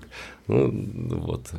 Потом дело в том, что это никакой не показатель. То есть они а умер... эти вакцины, они разные вот везде или, или плюс-минус одинаковые? Абсолютно разные, каждый mm-hmm. по-своему делает, каждый своими методами, кто-то там какую-нибудь пластиночку молекулярную делает, на которую потом прикрепляет, кто-то вот как раз бактерии э, напрягает, вот, кто-то синтезирует химически, там очень много различных вариантов, поэтому они Э, они разные у всех с разными наборами этих белков. Э, то есть это действительно будет соревнование, будет гонка вакцин с разными наборами своих побочных э, реакций, поэтому... А вот смотри, допустим, нам говорят завтра, вот, вакцина. Насколько это как бы хорошая новость или, может быть, не стоит так сразу бежать делать? Как ты думаешь? Нельзя сказать, что э, это прям сразу все сильно изменит. Вакцина, даже если она пройдет все этапы клинических исследований, она не, смо... она не появится так быстро. То есть все равно какие-то этапы надо пройти. И, судя по всему, э, до массовой какой-то вакцинации должно пройти ну, около года, может поменьше. А, то есть нам еще как бы да, то есть до этого еще далеко. далеко. Опять же, промышленность э, непонятно с какими э, темпами сможет производить эту вакцину. Поэтому, может быть, ее и сильно всем и не хватит сразу. А вирус как бы тоже продолжает свой путь в какой-то степени. И вирус, да. Дело в том, опять же, что э, при вакцине имеет смысл групповой иммунитет. Э, то, что, что такое групповой иммунитет? Э, групповой иммунитет – это наличие, по сути, наличие антител у какого-то процента людей. То есть, mm-hmm. если у, как, там, у 40-50% населения есть антитела, если там 60% привиты, то болезнь не будет развиваться и не будет эпидемии. Угу. Вот. Будут какие-то единицы болеть, но она не сможет, э, не сможет распространиться э, угу. в более широкие масштабы. Угу. А ты думаешь, будет вакцинация для всех, если, ну, как бы, все уже, она дойдет до этой степени? Ну, как там в детстве всех прививают, будет тоже с прививкой от гриппа, ой, от, э, от короны? Ну, от гриппа же прививают, э, ничего. Вот, а, вот это ежегодная прививка, да? Да, корона вполне возможно. Я вполне вот, кстати, возможно... не делаю. А стоит ли ее делать? Ну, тоже вопрос для себя. Ты, то есть каждый хочешь, выбирает сам. Если хочешь помочь э, вырабатыванию группового иммунитета, то, конечно. А если для себя, то там она чаще всего даже не, э, не снижает риск заражения, по крайней мере, от гриппа. Э, и риск заражения гриппом не снижает. Но когда образуется групповой иммунитет, то меньше риска заболеть. Поэтому тут в зависимости от концепции, от своего мировоззрения. Понятно, то есть вакцина тоже такая тема как бы неоднозначная. Вакцина, да, я думаю, это, это будет, э, как бы это надо воспринимать тоже так достаточно просто, как э, действительно, как все вакцины, которые, эти прививки, которые делали в детстве, они явно нужны. Явно при помощи этих э, вакцин были практически побеждены многие заболевания. Без вакцин? побеждены. Именно вакцинами. А, угу. Оспа, например, все, нет оспы в мире. Оспа побеждена вакциной? Да. А это был вирус? Это вирус, да. Mm-hmm. Ух ты. Которым болели до 90% населения. И она передавалась же тоже довольно легко, да? Да, да, конечно, конечно. В итоге все это ну, Ух ладно, ты. там То есть можно в некоторых сказать, местах до 90%. Человек как бы победил медициной вот вирус оспы. Да, вакцинация. Вакцинация это вообще такое, на самом деле, это может быть один из немногих прорывов в медицине, который случился. И то это такое. И который работает, да, как-то? Который работает, да. Вот. И поэтому это будет такая какая-то, скорее всего, обычная вакцинация, то есть простая процедура. Ты приходишь в поликлинику, получаешь свою вакцину, и все, и на этом все закончилось. Не хочешь, не приходишь, там заболеешь, не заболеешь уже. Тем самым групповой иммунитет вырабатывается. Групповой иммунитет вырабатывается, да, и болезнь меньше распространяется в, в пределах популяции людей данной. Пока что получается, что, ну, как ты говоришь, что еще год у нас там не будет точно никакой вакцины, скорее всего. Э, самый эффективный способ, получается, что это карантин для того, чтобы, э, ну, как-то сдерживать распространение. То, что мы все как бы Просто странная какая-то ситуация. Мы вроде бы прошли через карантин, и цифры все равно начинают возвращаться или начинают как-то... Ну, а карантин не возвращают, и, и уже, судя по всему, наверное, не вернут, хотя тоже как бы непонятно. Насиделись уже. Да. Э, изначально, да, действительно, вернее как, э, в принципе, э, метод карантина, он достаточно логичен и понятен. Вопрос, наверное, в деталях. Насколько силен этот карантин. То есть э, взять Швецию, в которой угу. считается, что карантина не было. То есть, что люди ходили... Я вот слышал, да, что они там как-то все, ну, кафешки у них были открыты, э, и у них не было локдауна даже, по-моему. Да, ну там кроме запрета на собрание больше каких-то там 50 человек, не, Да. Точно. Ну вот это единственное, что они сделали. Но они, по-моему, как-то работали с группой, как, ну, в зоне риска, которые были, да? Ну, да, они, конечно, сказали, что там, пожилым рекомендуется, mm. тем рекомендуется, но все это, все это на уровне рекомендаций okay. больше. Это все не, не совсем, не было локдауна. То есть Швеция страна, которая решила пойти немного по альтернативному пути. Да, и это закончилось все тем, что сейчас э, автор этой концепции признал ее э, частичную несостоятельность. Он сказал, что если бы мы все знали, то что есть, мы бы сделали все немножечко по-другому. Мы а бы почему? выбрали. Э, все-таки большое количество умерших, mm. то есть явно в разы больше, даже в десятки раз, чем э, в соседних странах, э, Финляндия, Которые Норвегия, Дания, да, и э, они не хотят открывать границу со, со Швецией, потому что у них там такая ситуация, Жесть. и этот э, чувак, он министр что? здравоохранения там или, если не ошибаюсь, он э, сказал, что мы бы выбрали другую концепцию, это, скорее всего, было бы что-то среднее между Э, нашими мерами и теми мерами, которые приняты карантинными, э, которые приняты в большинстве стран, ну то есть в Европе, видимо. То есть угу. и все равно он э, сказал, он что имел в виду, что все равно слишком строгие карантинные меры, они лишние. И mm. в Европе начинаются разговоры по поводу того, а что бы было, если бы мы вообще не объявляли никакого карантина. Насколько а, как бы... Насколько сильнее, да, был бы, была бы сейчас заболевание, насколько больше бы умерли. То есть, ну, не, не никакого карантина, а как какие-то более локальные, более точечные решения, которые бы не остановили экономику. А вот ты не, не знаешь случайно, в Швеции в плане экономики у них как-то дела, ну там, не стали хуже? Есть ли ну, разница с другими странами? Просто мне вот это интересно. Не, вроде бы там у них все нормально, но в любом случае все потянут э, друг за другом Mm. В любом случае все, все потянут друг друга за собой, да. потому что если где-то будет, если будет всемирная рецессия, то естественно, э, естественно Швеция пострадает от того, что ей будет не с кем торговать. Ну смотри, у нас, например, в Израиле, я помню, что когда ввели карантин, по крайней мере, по тем цифрам, которые были озвучены, становилось меньше людей, которые заболевали. То есть, ну, по крайней мере, судя по всему, это работало как-то. Ну да, было, было, и хотя там просто там до какого-то момента, да, было нарастание, а потом снижение.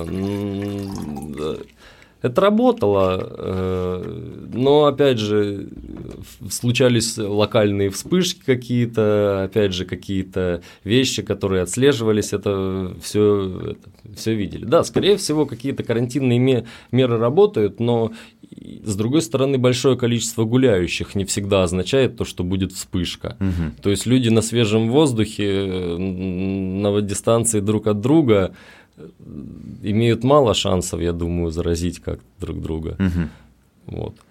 Так и что сейчас думают ну, по поводу карантина? Что какие-то нужны какие-то меры нужны, но не самые строгие, потому что у нас вроде как карантин отменяют повсеместно. Но какие-то правила остаются ну, в государствах. Карантин, конечно же, все хотят отменить, потому что это Экономика. сильно разрушает экономику, да. Э, при этом пытаются снизить вот этот вот пик при помощи карантина на нагрузку здравоохранения, растянуть во времени это, эту нагрузку, э, то есть чтобы было была возможность э, не переполнить больницу людьми, которым всем надо помогать. Вот. Это вот ну, коллапсы какие-то, которые происходят в некоторых странах. Из того, что там, как в Италии, например, то, что было, да? Да, да, именно. После чего ввели карантин, как-то потихонечку справились и снова начали открываться. Вот. Но, угу. судя по всему, люди начали вести себя по-другому, и это будет, э, это будет не так э, тяжело теперь снять эти ограничения. То есть карантин, по сути, это была мера для того, чтобы не допустить какой-то вот такой ситуации коллапса правоохр... э, здравоохранительной системы. Да, конечно, да. То есть не, не, дать, не, не давать людям передавать это друг с другом, не, не, не дать им скопиться. Но по большому-то счету, если бы каждый человек э, понимал механизмы, мыл руки, не находился бы в толпе э, по возможности, не, э, не контактировал бы лишний раз э, с кем попало. Вполне возможно, просто это, это точно бы сработало Э, может быть лучше, чем карантинные меры. А карантинные меры, они это просто какое-то государственное регулирование. То есть люди ходили в парки, люди ездили в метро. Ну, то есть это как, как бы, опять же, в России не было, по большому счету, карантина, это все какое-то рекомендательное было. Угу. Вот. И то есть люди, люди тусовались, и все было нормально. Что-то хотел спросить важное про карантин. А, знаешь что, вот почему, как ты думаешь, например, вот в Америке происходит какой-то такой сильный, там в России, то, ну в России непонятно, но, допустим, вот в Америке, не знаешь ли ты, почему у них там так все плохо? Было, по крайней мере. Ну, было, по крайней мере, судя по всему, они да. выходят. Выходят, да, они? Да, какие-то локальные вспышки там э, существуют, э, но... Но в какой-то момент цифры у них были какие-то прям, ну, очень жесткие. Да, когда они всех обогнали так достаточно да. быстро. Э, вполне возможно как раз, что они придали этому слишком мало значения. Э, Не вовремя спохватились? Не вовремя как бы сделали, ввели локдаун? Э, Вполне возможно, да. Может быть, надо было как-то лучше информировать население. Может быть, надо было запретить какие-то, опять же, мероприятия слишком массовые, там, где очень высокий риск э, там, подхватить инфекцию. Я слышал, у них там есть такие разговоры, что вроде как там они жалуются на правительство, что они не вовремя какие-то меры начали делать. Ну, конечно, да, конечно. Есть как разговоры в ту, так и в другую сторону. То есть некоторые считают, что вообще зачем вы это сделали, вы убийцы типа, государства. Было бы то же самое, да? Э, да, да. Угу. Но тут опять же нет мы как бы не знаем, да, точно. Не можем точно сказать, конечно. Все модели это модели. Все модели основаны на этом э, репродуктивном этом номере. Э, то, то есть, э, Распространение сколько, вируса от одного человека. Да, сколько человек может заразить, заразить других человек, и исходя из этого начинают строить модели и примерно предсказывают, сколько человек, э, сколько человек заболеет без карантина, с карантином, и какие-то меры вводят э, или наоборот убирают вот по итогам таких моделирований. Но это все модели, это мы столько факторов, которые они не учитывают, что сложно сказать, насколько модель это может соответствовать реальности. Смотри, а как думаешь, сколько нужно примерно времени, чтобы мы могли какие-то более-менее точные иметь данные по поводу того, что происходит сейчас. То есть, там, может быть, через 5, через 10 лет мы, оглядываясь назад, можем уже там, точно говорить, что вот это вот было правильно, это неправильно, сколько нам нужно времени. Ну, это зависит от э, того вообще, что мы хотим, что мы изучаем. То есть, э, если это какие-то молекулярные вещи, то мы достаточно быстро движемся сейчас э, с вакциной. Так вообще наука не работала быстро до этого никогда, наверное. Вот. Э, с другой стороны, чтобы понять какие-то эпидемиологические моменты, скорее всего, потребуется больше лет, больше наблюдений, потому что это не так легко наблюдать на большом количестве людей, как внутри пробирки. Вот, поэтому Нужно э, время для этого. Да, нужно время. Там через полгода появятся уже более точные данные о применении этих разных противовирусных препаратов э, для лечения коронавируса. Мы сможем узнать, может, что-то будет таким же эффективным, как э, дексаметазон. А можем ли мы утверждать, что в следующий раз, когда что-то подобное произойдет, мы уже будем как бы лучше к этому подготовлены? Если произойдет новая вспышка там какая-то коронавируса, какого-то еще. То есть этот опыт, он нам как бы сможет э, помочь в будущем? В любом случае, мы, конечно, уже, мы уже знаем что-то про карантин, мы уже знаем да. про гигиену, э, ученые умеют сплотиться, чтобы быстро создавать э, вакцины, то есть, э, в принципе, это нам помогает э, именно нашей подготовленностью. Наша защищенность, даже если мы, когда мы все будем иметь иммунитет, от этой инфекции, если она потом в итоге не будет меняться и новые не вызывать варианты заболевания, мы будем иметь иммунитет, то, скорее всего, да, скорее всего, мы просто не будем так реагировать. Хотя, опять же, могут быть и реакции, когда наличие иммунитета одного может, э, то есть наличие антител может вызвать гиперреакцию э, в ответ на попадение этого возбудителя, и наличие антител окажется уже это уже таким э, каким-то отрицательным фактором, как аллергия, только вот такая на инфекцию. Этого это такое вольное размышление, скорее всего, такого ничего не будет, но э, все, что, все, что мы пока знаем, это вот э, то, что переболев, человек, да, человек, э, скорее всего, не может заболеть повторно, либо болеет в какой-то легкой форме, то есть переболеть помогает. А как ты думаешь, вот, допустим, люди, которые в разных странах пытаются работать над вакциной, да, и там открытия делают, они как-то между собой кооперируются, делятся как-то знаниями? Да, в любом случае какими-то знаниями делятся, э, конечно, э, вирус сам, сам образец вируса, они делятся им, э, какими-то своими методами, более-менее кто как делает, они тоже делятся. То есть это, это достаточно важно, такая публичность, потому что потом, если этот э, препарат э, выпускать в свет, то будет э, гораздо проще, когда уже, уже все, все знают, да, и это какие-то открытые источники. То есть если это какая-нибудь секретная военная лаборатория, то навряд ли у нее потом будут покупать э, этот препарат, э, который еще не прошел как надо все исследования. Вот, навряд ли у них купят, а, а купят тот препарат, который все клинические исследования, все данные есть, все документы есть, все симптомы, осложнения, все очень четко расписано по всем международным стандартам. Вот, поэтому... Офигеть, то есть открытость, она ну, как бы помогает. Да, она помогает, сильно. но какие-то секреты они, естественно, не, не рассказывают. Угу. Какие-то секреты они, естественно, не рассказывают, потому что, как бы... чтобы не продвинуть, не ускорить работу конкурентов. Но, по большому счету, очень много известно. Угу. Вот. Угу. и всегда это какие-то группы ученых в любом случае. Смотри, у меня такой вопрос еще к тебе есть. Э, несколько еще вопросов.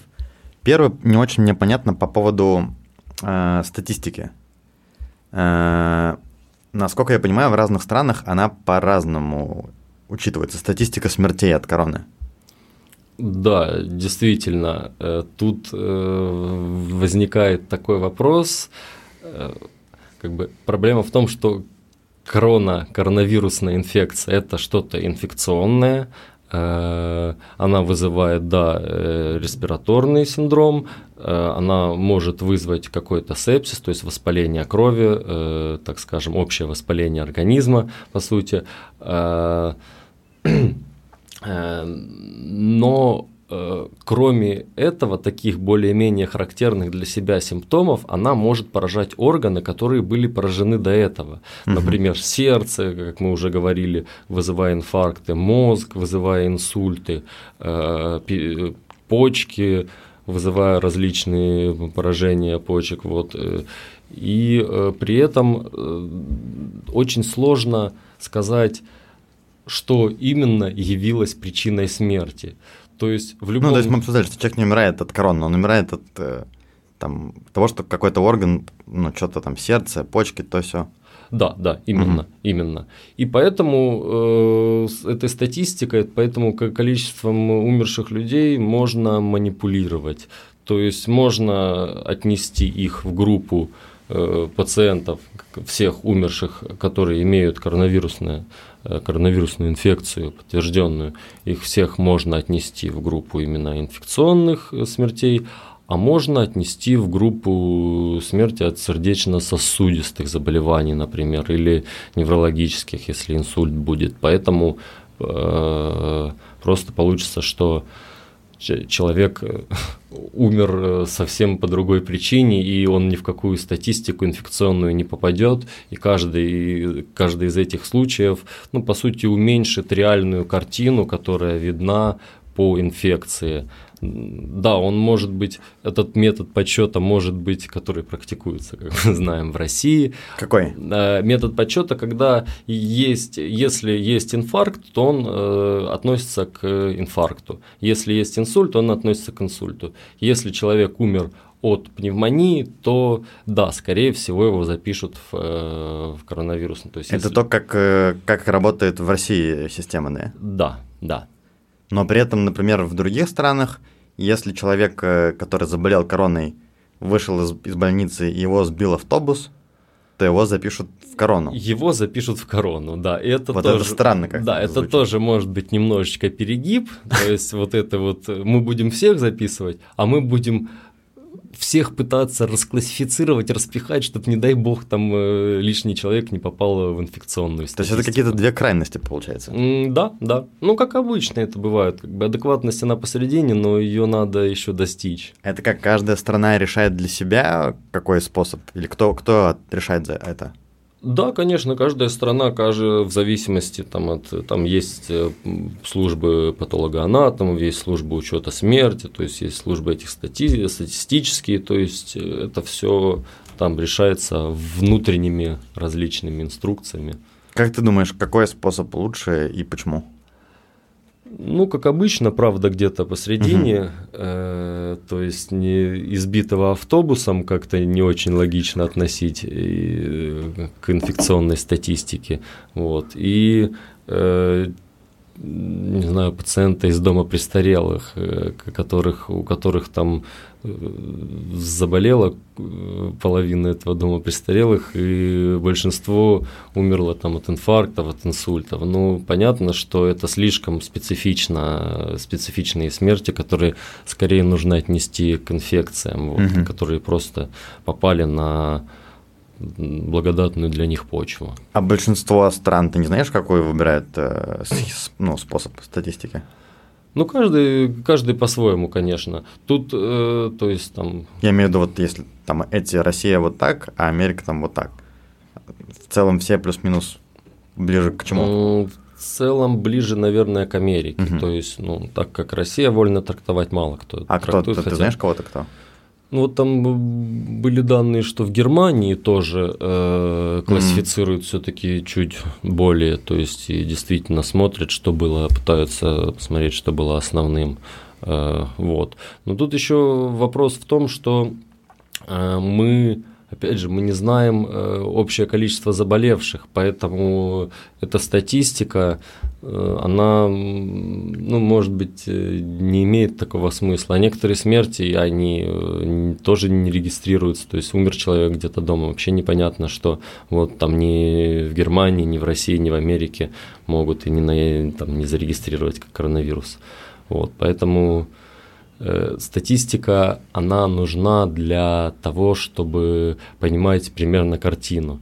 Естественно, занижать эти результаты, это Чревато. немножечко, да, немножечко такой розовые очки надевать. Э, вот.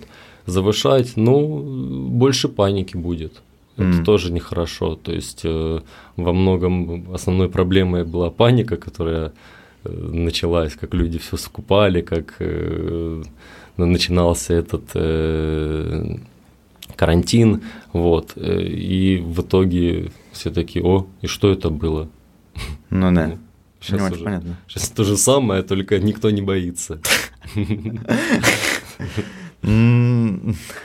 Ну да. Слушай, ну неплохо мы опять так прошлись, да, с тобой все затронули, все темы. Ну да, так разобрали. То, что что вы только что услышали. Вообще круто, то, что вы это услышали и дошли э, прям до сюда. Так вот, на самом деле это вторая версия этого диалога.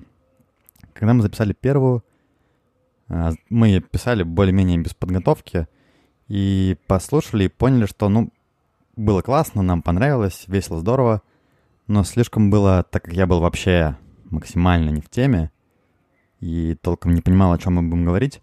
Получилось очень длинно, неструктурированно и хаотично. И мы, потому что в первую очередь мы же думаем про тебя, слушатель, мы сделали второй раз, ну, насколько получилось судить тебе, но, на наш взгляд, получилось более-менее структурировано, понятно и последовательно. Следующая часть — это фрагмент из первого, из первой попытки. Я думал о том, до последнего вставлять его или нет, потому что он все-таки немножко такой хаотичный, да, и размазанный получился, но все-таки то, о чем мы там будем говорить, э, это, опять же, на мой взгляд, да, тема тоже важная, актуальная. Ну, пускай будет. Да, может быть, там, если что-то где-то вы почувствуете, что долго, перемотайте, но хотя бы, ну, познакомьтесь с, с этим кусочком.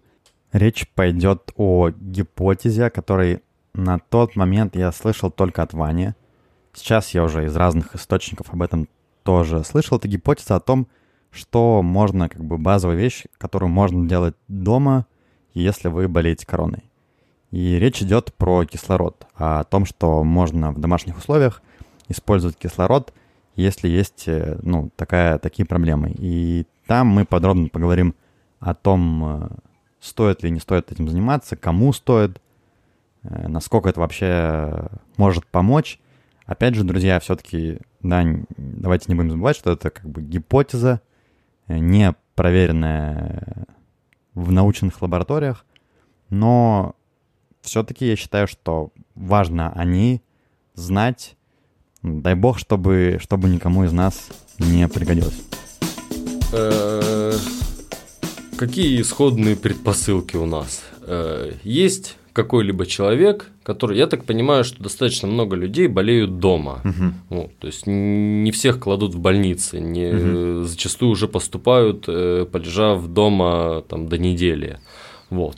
И, соответственно, как бы если э, они полежали дома, они болели, они уже приходят с болезнью уже с готовой, которая утяжелила состояние, которая уменьшила резерв организма до э, каких-то уже совсем мизерных пределов, которые заставили обратиться в больницу. Э, э, центральным э, как бы, мне кажется, звеном в этом всем, в этом развитии этих, этой всей патологии, в развитии того, что люди обращаются в больницу, я не могу больше дышать, умираю, э, является гипоксия.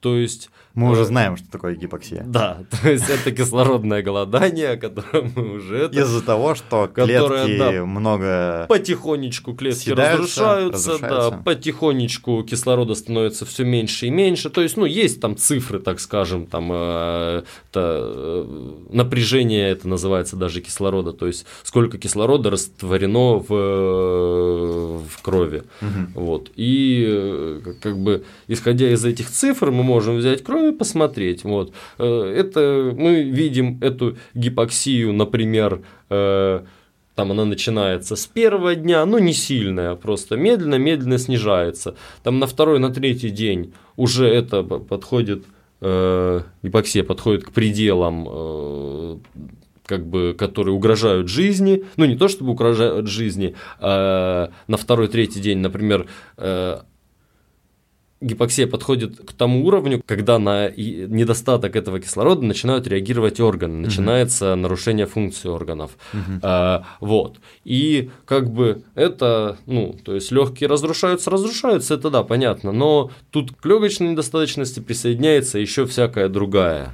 Угу. Как мы уже говорили, почки, сердце, угу. печень, мозг. Э, То есть важная страдать. проблема в этой, в этой истории это вот как раз э, гипоксия, недостаток кислорода а, и, а именно длительная гипоксия, длительная, несколько дней. Да. То есть, э, может То есть быть... несколько дней гипоксии это уже может вызвать э, довольно сильное осложнение, с которыми потом сложнее будет справиться. Э, ну, в рамках гипотезы, да. Okay. В рамках гипотезы. Э, Гипотеза, вот хорошее слово. Да, вот. В рамках гипотезы, да. И, соответственно, э, если мы, то есть больной поступает э, там через 5 дней, через неделю в больницу уже от того, что у него начинаются, начинается полиорганная недостаточность, угу. и очень сложно что-то делать. А если там присоединяется еще цитокиновый шторм, то все, мы уже проиграли. Вот. Круто, что я теперь знаю все эти слова. Ну. Примерно понимаешь, о чем речь. Поэтапно.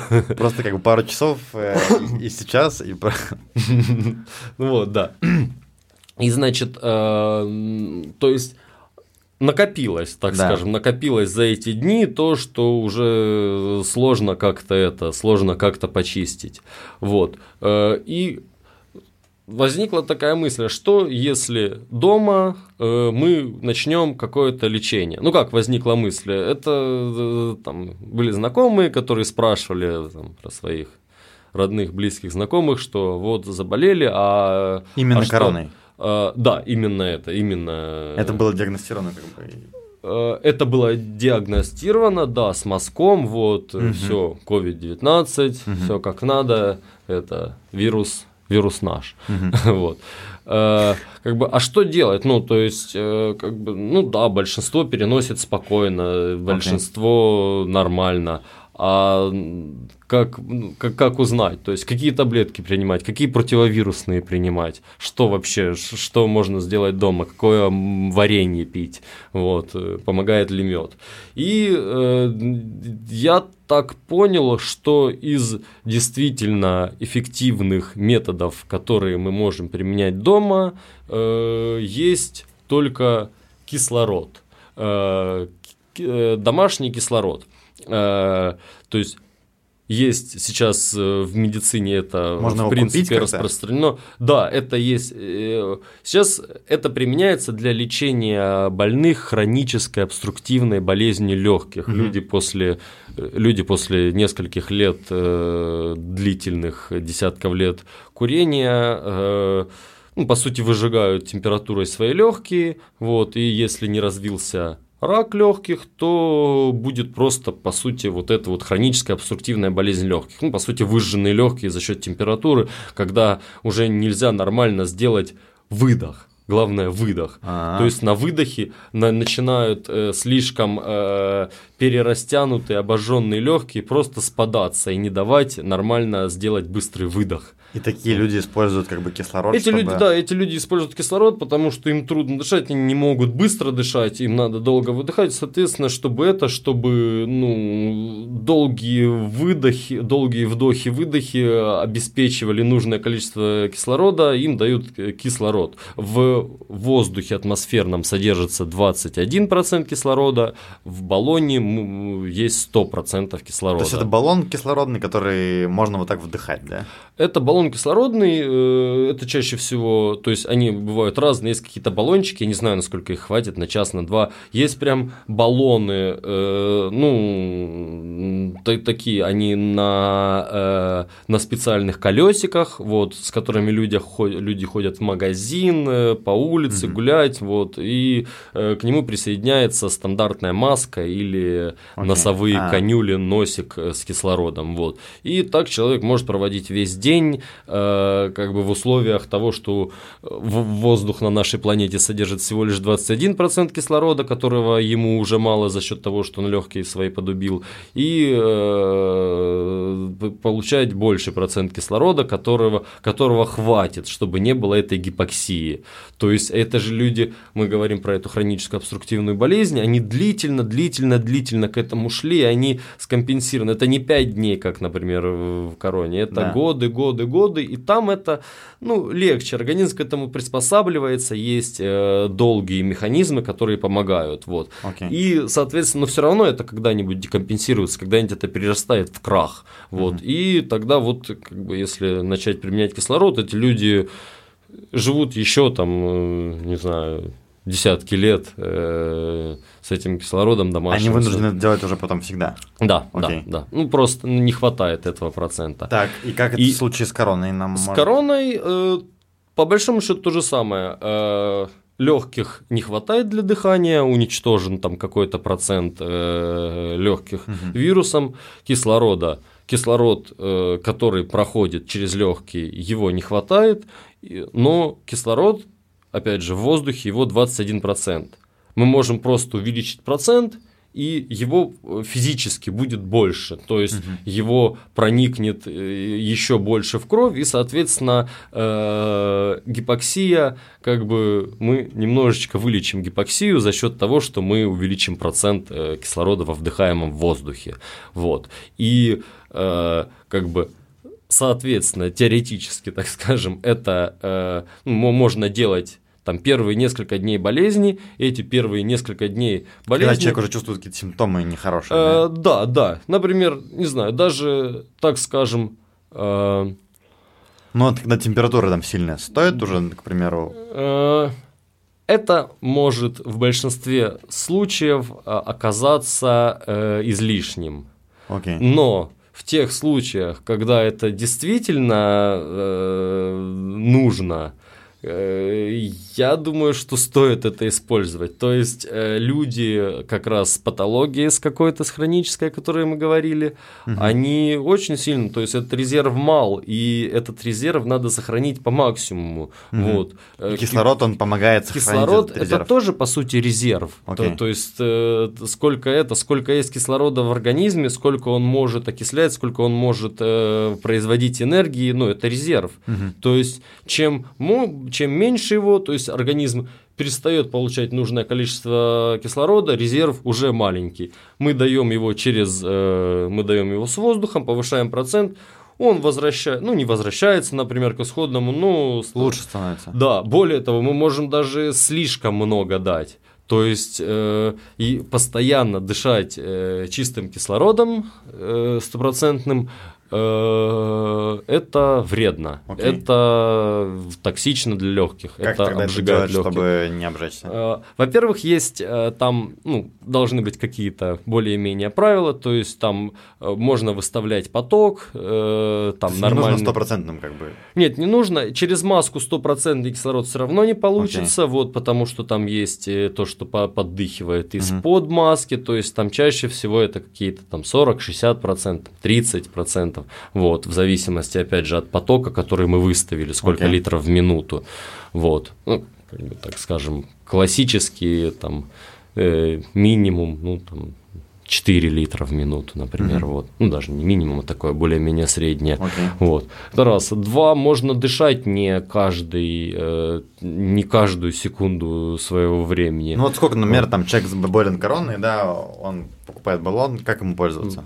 Э, чтобы не навредить. В зависимости, то есть если, например, это человек уже с э, длительной хронической патологией, то есть я думаю, что это стоит, то есть поступив в больницу, ему наденут маску, и он будет дышать кислородом. А, это тех... то, что сделают в первую очередь в больнице, да, когда человек туда придет. Верно, Можно это чуть-чуть раньше начать делать дома. Верно, как бы. верно. Тоже, то есть, э, да, да. Угу. Ну, некоторые минуют процесс маски, сразу попадая на искусственную вентиляцию, а. на интубацию, как бы, и это и, и вот, по сути, это тот, э, вот это вот то окно, которое, я говорю, я пытаюсь закрыть, возможно.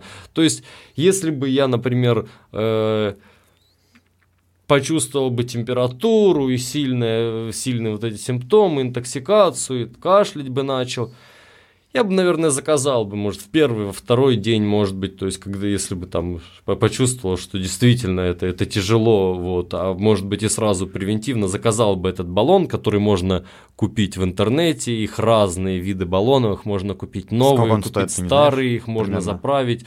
Э, в России я смотрел там, ну, это 4-9 тысяч рублей. Угу. В Израиле, ну, тоже там чуть больше 100-200 долларов. Вот. Угу. Ну, со всеми там можно его купить, со всеми масочками.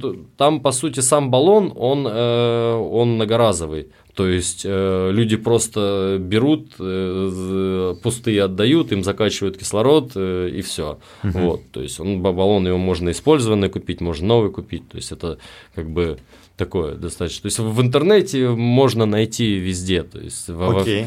И сколько раз бы ты ну, пользовался этим баллоном, если бы... Там... Ну, это в зависимости, наверное, от самочувствия. То есть, э, если а это бы... как вот можно там с врачом проконсультироваться? Как вот человеку, скажем, который решил попробовать, как ему понять, сколько ему э, делать? По большому счету, ну да, в, в случае любых медицинских приборов неплохо было бы проконсультироваться с врачом. Okay. Вот. Но мы в тех условиях, когда у нас нет рекомендаций. Да. То есть никто не написал, что домашний кислород это однозначно добро да. вот, э, или однозначно зло. Поэтому угу. вот она такая гипотеза, которая может быть э, как бы и поможет. Но э, как применять? Чтобы это, не навредить, просто главное. Э, по большому счету э, можно, э, опять же, если есть для этого удобные условия, там, не знаю, сидя куда-нибудь при переходе, если баллон с колесиками, вот, ну, дышать это время. То есть иногда, если... Время это какое время? Э, ну вот там, в принципе, когда возможно, когда удобно. А-а-а. То есть ты чувствуешь, что-то хочешь сделать, там, не знаю, посуду помыть, еще что-то. Ну, наверное, можно снять, там, это, там, посмотреть, проверить. Вот. Если, конечно, это не приведет к такой сильной одышке, что э, невозможно продолжать. Угу. Вот. То есть это вот опасность, да, опасность в том, что он может скрыть симптомы болезни. Вот. То есть можно чувствовать себя ну, гораздо дольше, лучше. Но с одной стороны это опасность, с другой стороны это, собственно говоря, его действие, то, что мы, мы не даем, мы даем человеку то, то что время, ему нужно, нужно, да, да, чтобы выздороветь. Угу. Вот. А, плюс есть такой прибор, как пульсоксиметр. Э, там китайские продаются, не знаю, там, сколько они, ну, долларов 10 стоят. Вот. Э, они все работают, они все нормально все показывают. Там показывают просто то, что надевается на палец, это прищепка, и там показывается процент кислорода, который э, есть ну, в, в крови. Угу. А, вот. И там уже цифры, там это обычно ближе к 100, вот, то есть э, это показывает процент клеток крови, процент гемоглобина, который связан с кислородом. То есть, если в норме это там 94-100, то при этой гипоксии может начинаться, может быть снижение. Mm-hmm. И вот цифры ниже 94 это уже такой достаточно плохой, тревожный показатель. Это признак гипоксии. Э, да, это признак уже гипоксии явный, то, что это, ну, то, что там э, ну, так скажем, первый такой более-менее точный, то есть сатурация. То есть это, это нам показывает, что не весь гемоглобин получает э, кислород угу. на каком-то уровне, ну вот чаще всего как раз из-за разрушенной мембраны, угу. э, на каком-то уровне кислород перестает проникать. Угу. Вот и тут э, вот на эта ситуация показывает, там, что уже там, не знаю, сначала 100% было, потом 96, потом 94, потом 92%, потом 90, и уже, ну, как бы уже 10% э, эритроцитов просто так крутятся по кровеносному руслу, не выполняя никакой функции, вот, и угу. потому что им нечем. Даем кислород, Угу. И восстанавливается как бы этот. Да, повышается это все. Но там дальше, может быть, при прогрессировании уже может быть и с кислородом э, сатурация mm-hmm. снижаться низкая. И это уже, наверное, показатель для каких-то для того, чтобы обратиться в больницу. Mm-hmm. Но в основном и в целом вот это как бы okay. такая вот это такая хм, такой метод оценки Э, кислородного статуса. То есть можно проверить. В больнице более точные, там берут артериальную кровь, и там уже смотрят, сколько кислорода точно mm-hmm. растворено, вот сколько там. И они уже понимают, на какой стадии человек находится в зависимости а, от этого. Да, да. Ну, то есть мы не можем э, точно сказать, вот, например, человек э, бе, там использует 2 литра в минуту кислород, и другой использует 8 литров в минуту кислород. У, там, у одного сатурация, который 2 литра в минуту, у него сатурация 92, э, например, а у того, который 4, там 8 литров в минуту, у него 90, там 5. Угу. А кто из них сильнее страдает, мы не можем ну, отличить. Ну, то угу. есть там это зависит от. Э, то есть мы можем накидать кислорода этого, открыть там, не знаю, 20 литров в минуту, 50 угу. литров в минуту дать, чтобы это сильно. Но мы точно не можем понять, насколько там все поражено. Okay. Вот, а за счет этих анализов, которые кровь анализирует, мы там уже более-менее соотнеся процент кислорода во вдыхаемом воздухе к э, содержанию кислорода в артериальной крови, мы уже можем э, вывести коэффициент, который как раз э, показывает нам степень поражения. Угу. Вот. Окей. То есть это прям математика. А есть ли у тебя какие-то ну, примеры, чтобы люди такое делали? С кислородными этими баллонами? Э, по большому счету нет. То есть, как бы. То есть гипотеза все-таки. Э, да, она теоретическая. Да, теоретическая, не проверена на практике. Но с другой стороны, есть примеры, когда э, люди попадали достаточно быстро вовремя в больницу и легко все это переносили. За счет того, что им давали кислород. Вполне возможно. В том числе, да. Не знаю, вот это э, российское руководство переболело. Ну, mm. ну чем их могли лечить. Ну, то есть, ну, не теми же глупостями, о которых говорят там, да, понятно, антибиотики дают, чтобы там э, на пораженные легкие бактерии не наползли, они наползут в любом случае. Mm. Но это не как бы не совсем то, что нам нужно, а нужно вот поддерживать организм, ну, это то, что нужно, да, но это как бы мы предотвращаем последствия, а вот то, что сейчас происходит, да, это кислород, не знаю, Песков, э, там, кто этот премьер, угу. тоже они, я думаю, кислород получали с первых дней болезни. Окей. Okay. Ну, вот, да, то есть... Э, а ты эту бы... гипотезу обсуждал там с каким, ну, делился с какими-то людьми, кто в теме Дело в том, что э, это сейчас, э, то есть люди, которые в теме, они больше направлены на вот эти вот, на какие-то социальные вещи, они, то есть, э, они интересуются проблемами карантинизации, okay. интересуются проблемами новых каких-то препаратов, ну, то есть по большому счету это как бы такая мысль, ну, ну да, кислород, кислород, да мы знаем, все знают, mm. что кислород, ну это бы, не что-то такое, но, как бы, э, революционное. Да, это не что-то революционное. То есть, опять же, это все делают в больнице. Если человек поступит с первых дней в больницу, он будет получать кислород. Да? Потом, э, как прогрессия, начнут получать какие-то неинвазивные способы поддержки, эти вот эти колпаки на голову, которые э, в видосах э, с, из итальянских реанимаций mm. были. Колпак, который полностью герметично надевается на голову, и к нему подведены трубки, которые нагнетают давление вот, в голове. Я, кстати, вот. не видел такое. Есть э, видео, как это, э, ну, это итальянская реанимация, mm-hmm. вот, и там прямо это, там идут, и вот просто ряд людей сидит в этих масках. То есть это уже второй, э, как бы второй уровень, там не просто дают кислородом подышать, там дают подышать кислородом под давлением, okay. чтобы продавливать еще туда в кровь, как это. И, ну, собственно говоря, третий вариант это уже интубация, вентиляция искусственная. Это когда аппарат дышит полностью за человека.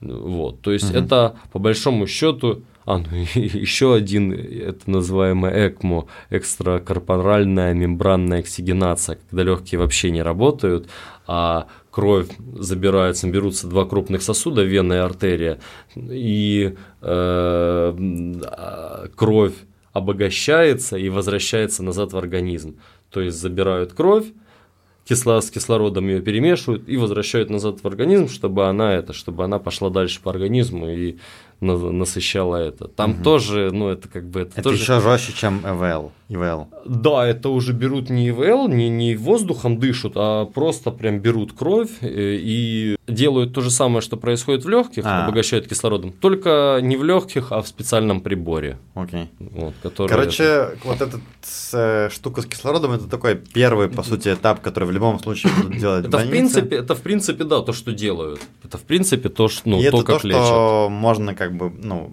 более-менее делать в домашних условиях.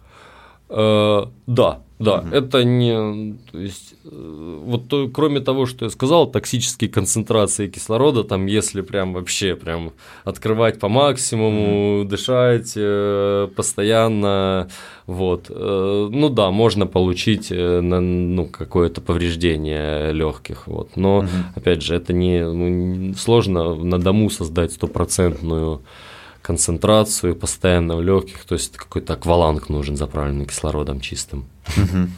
Вот. Окей. Так, ну слушай, интересно, конечно, интересно. Что-то еще есть добавить по поводу этой э, гипотезы? Вот давай все-таки еще раз. Вот человек, например, решил там, ну, попробовать, который вообще не в теме медицины, э, с чего ему стоит начать? Если у э, человека там он болеет, он дома, в больнице говорят, там мест у нас пока нет, братан, угу. а ты уже что-то чувствуешь себя не очень хорошо. Mm. Uh, ну, опять же,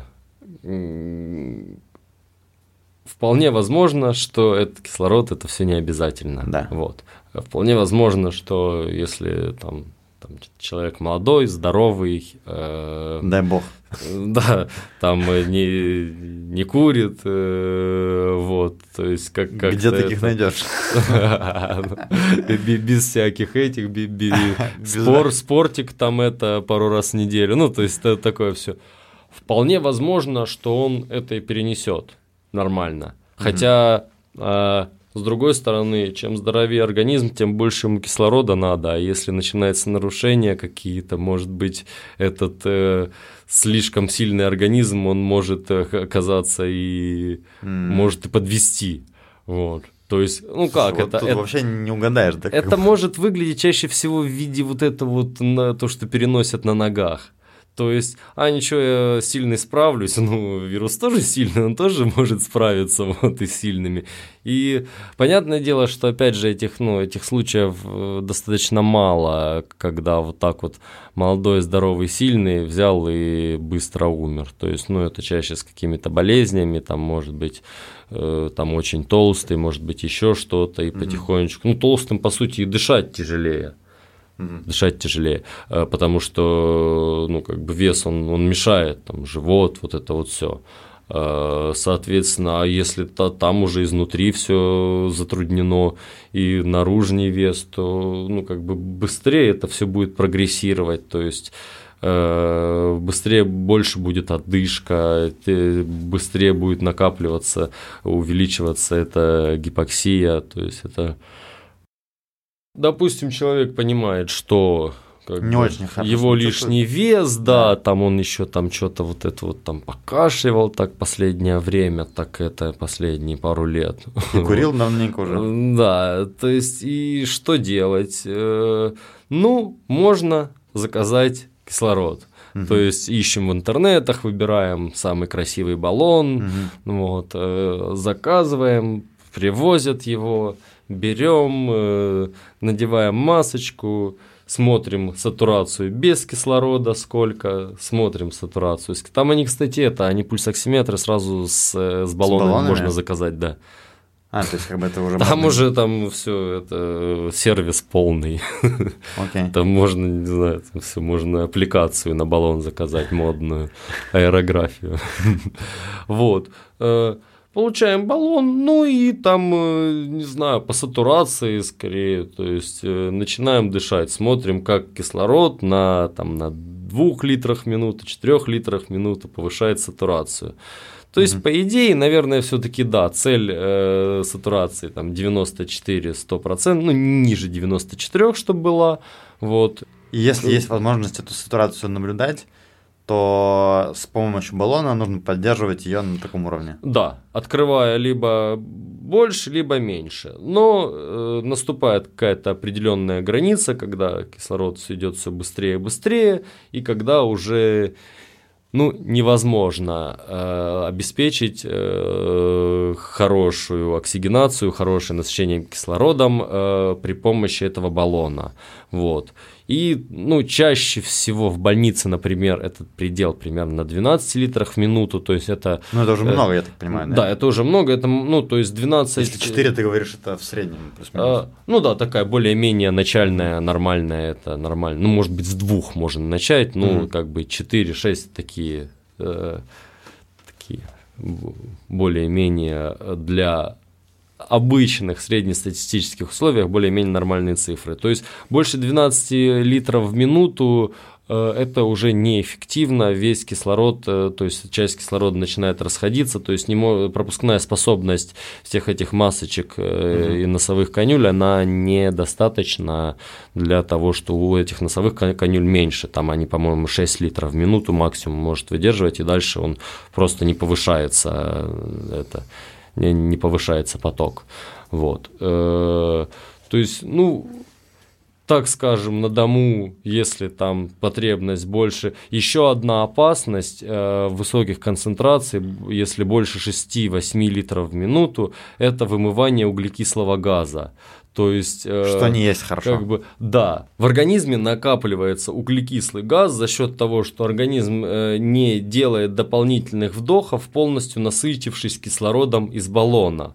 При этом э, он не понимает, сколько, не понимает, сколько углекислого газа нужно вывести, потому что, ну, как бы мы цель дыхания завершили, мы вдохнули, мы это, мы получили кислород, mm-hmm. вот. И, соответственно, рекомендации для людей, которые получают э, кислород постоянно, не больше 4-6 э, литров в минуту, чтобы как раз не произошло вот это вот накопление углекислого, то есть человек заказывает баллон, человек почувствовал температуру, начинается одышка, заказал баллон с кислородом э, и пульсоксиметр, берет этот баллон кислорода, надевает масочку, э, заранее меряет без кислорода, сколько сатурация на пульсоксиметре, э, потом надевает маску с кислородом, открывает кислород на поток 2 литра в минуту и начинает э, дышать в зависимости от того, где он находится. Если он, если он болеет в постели, то он, конечно же,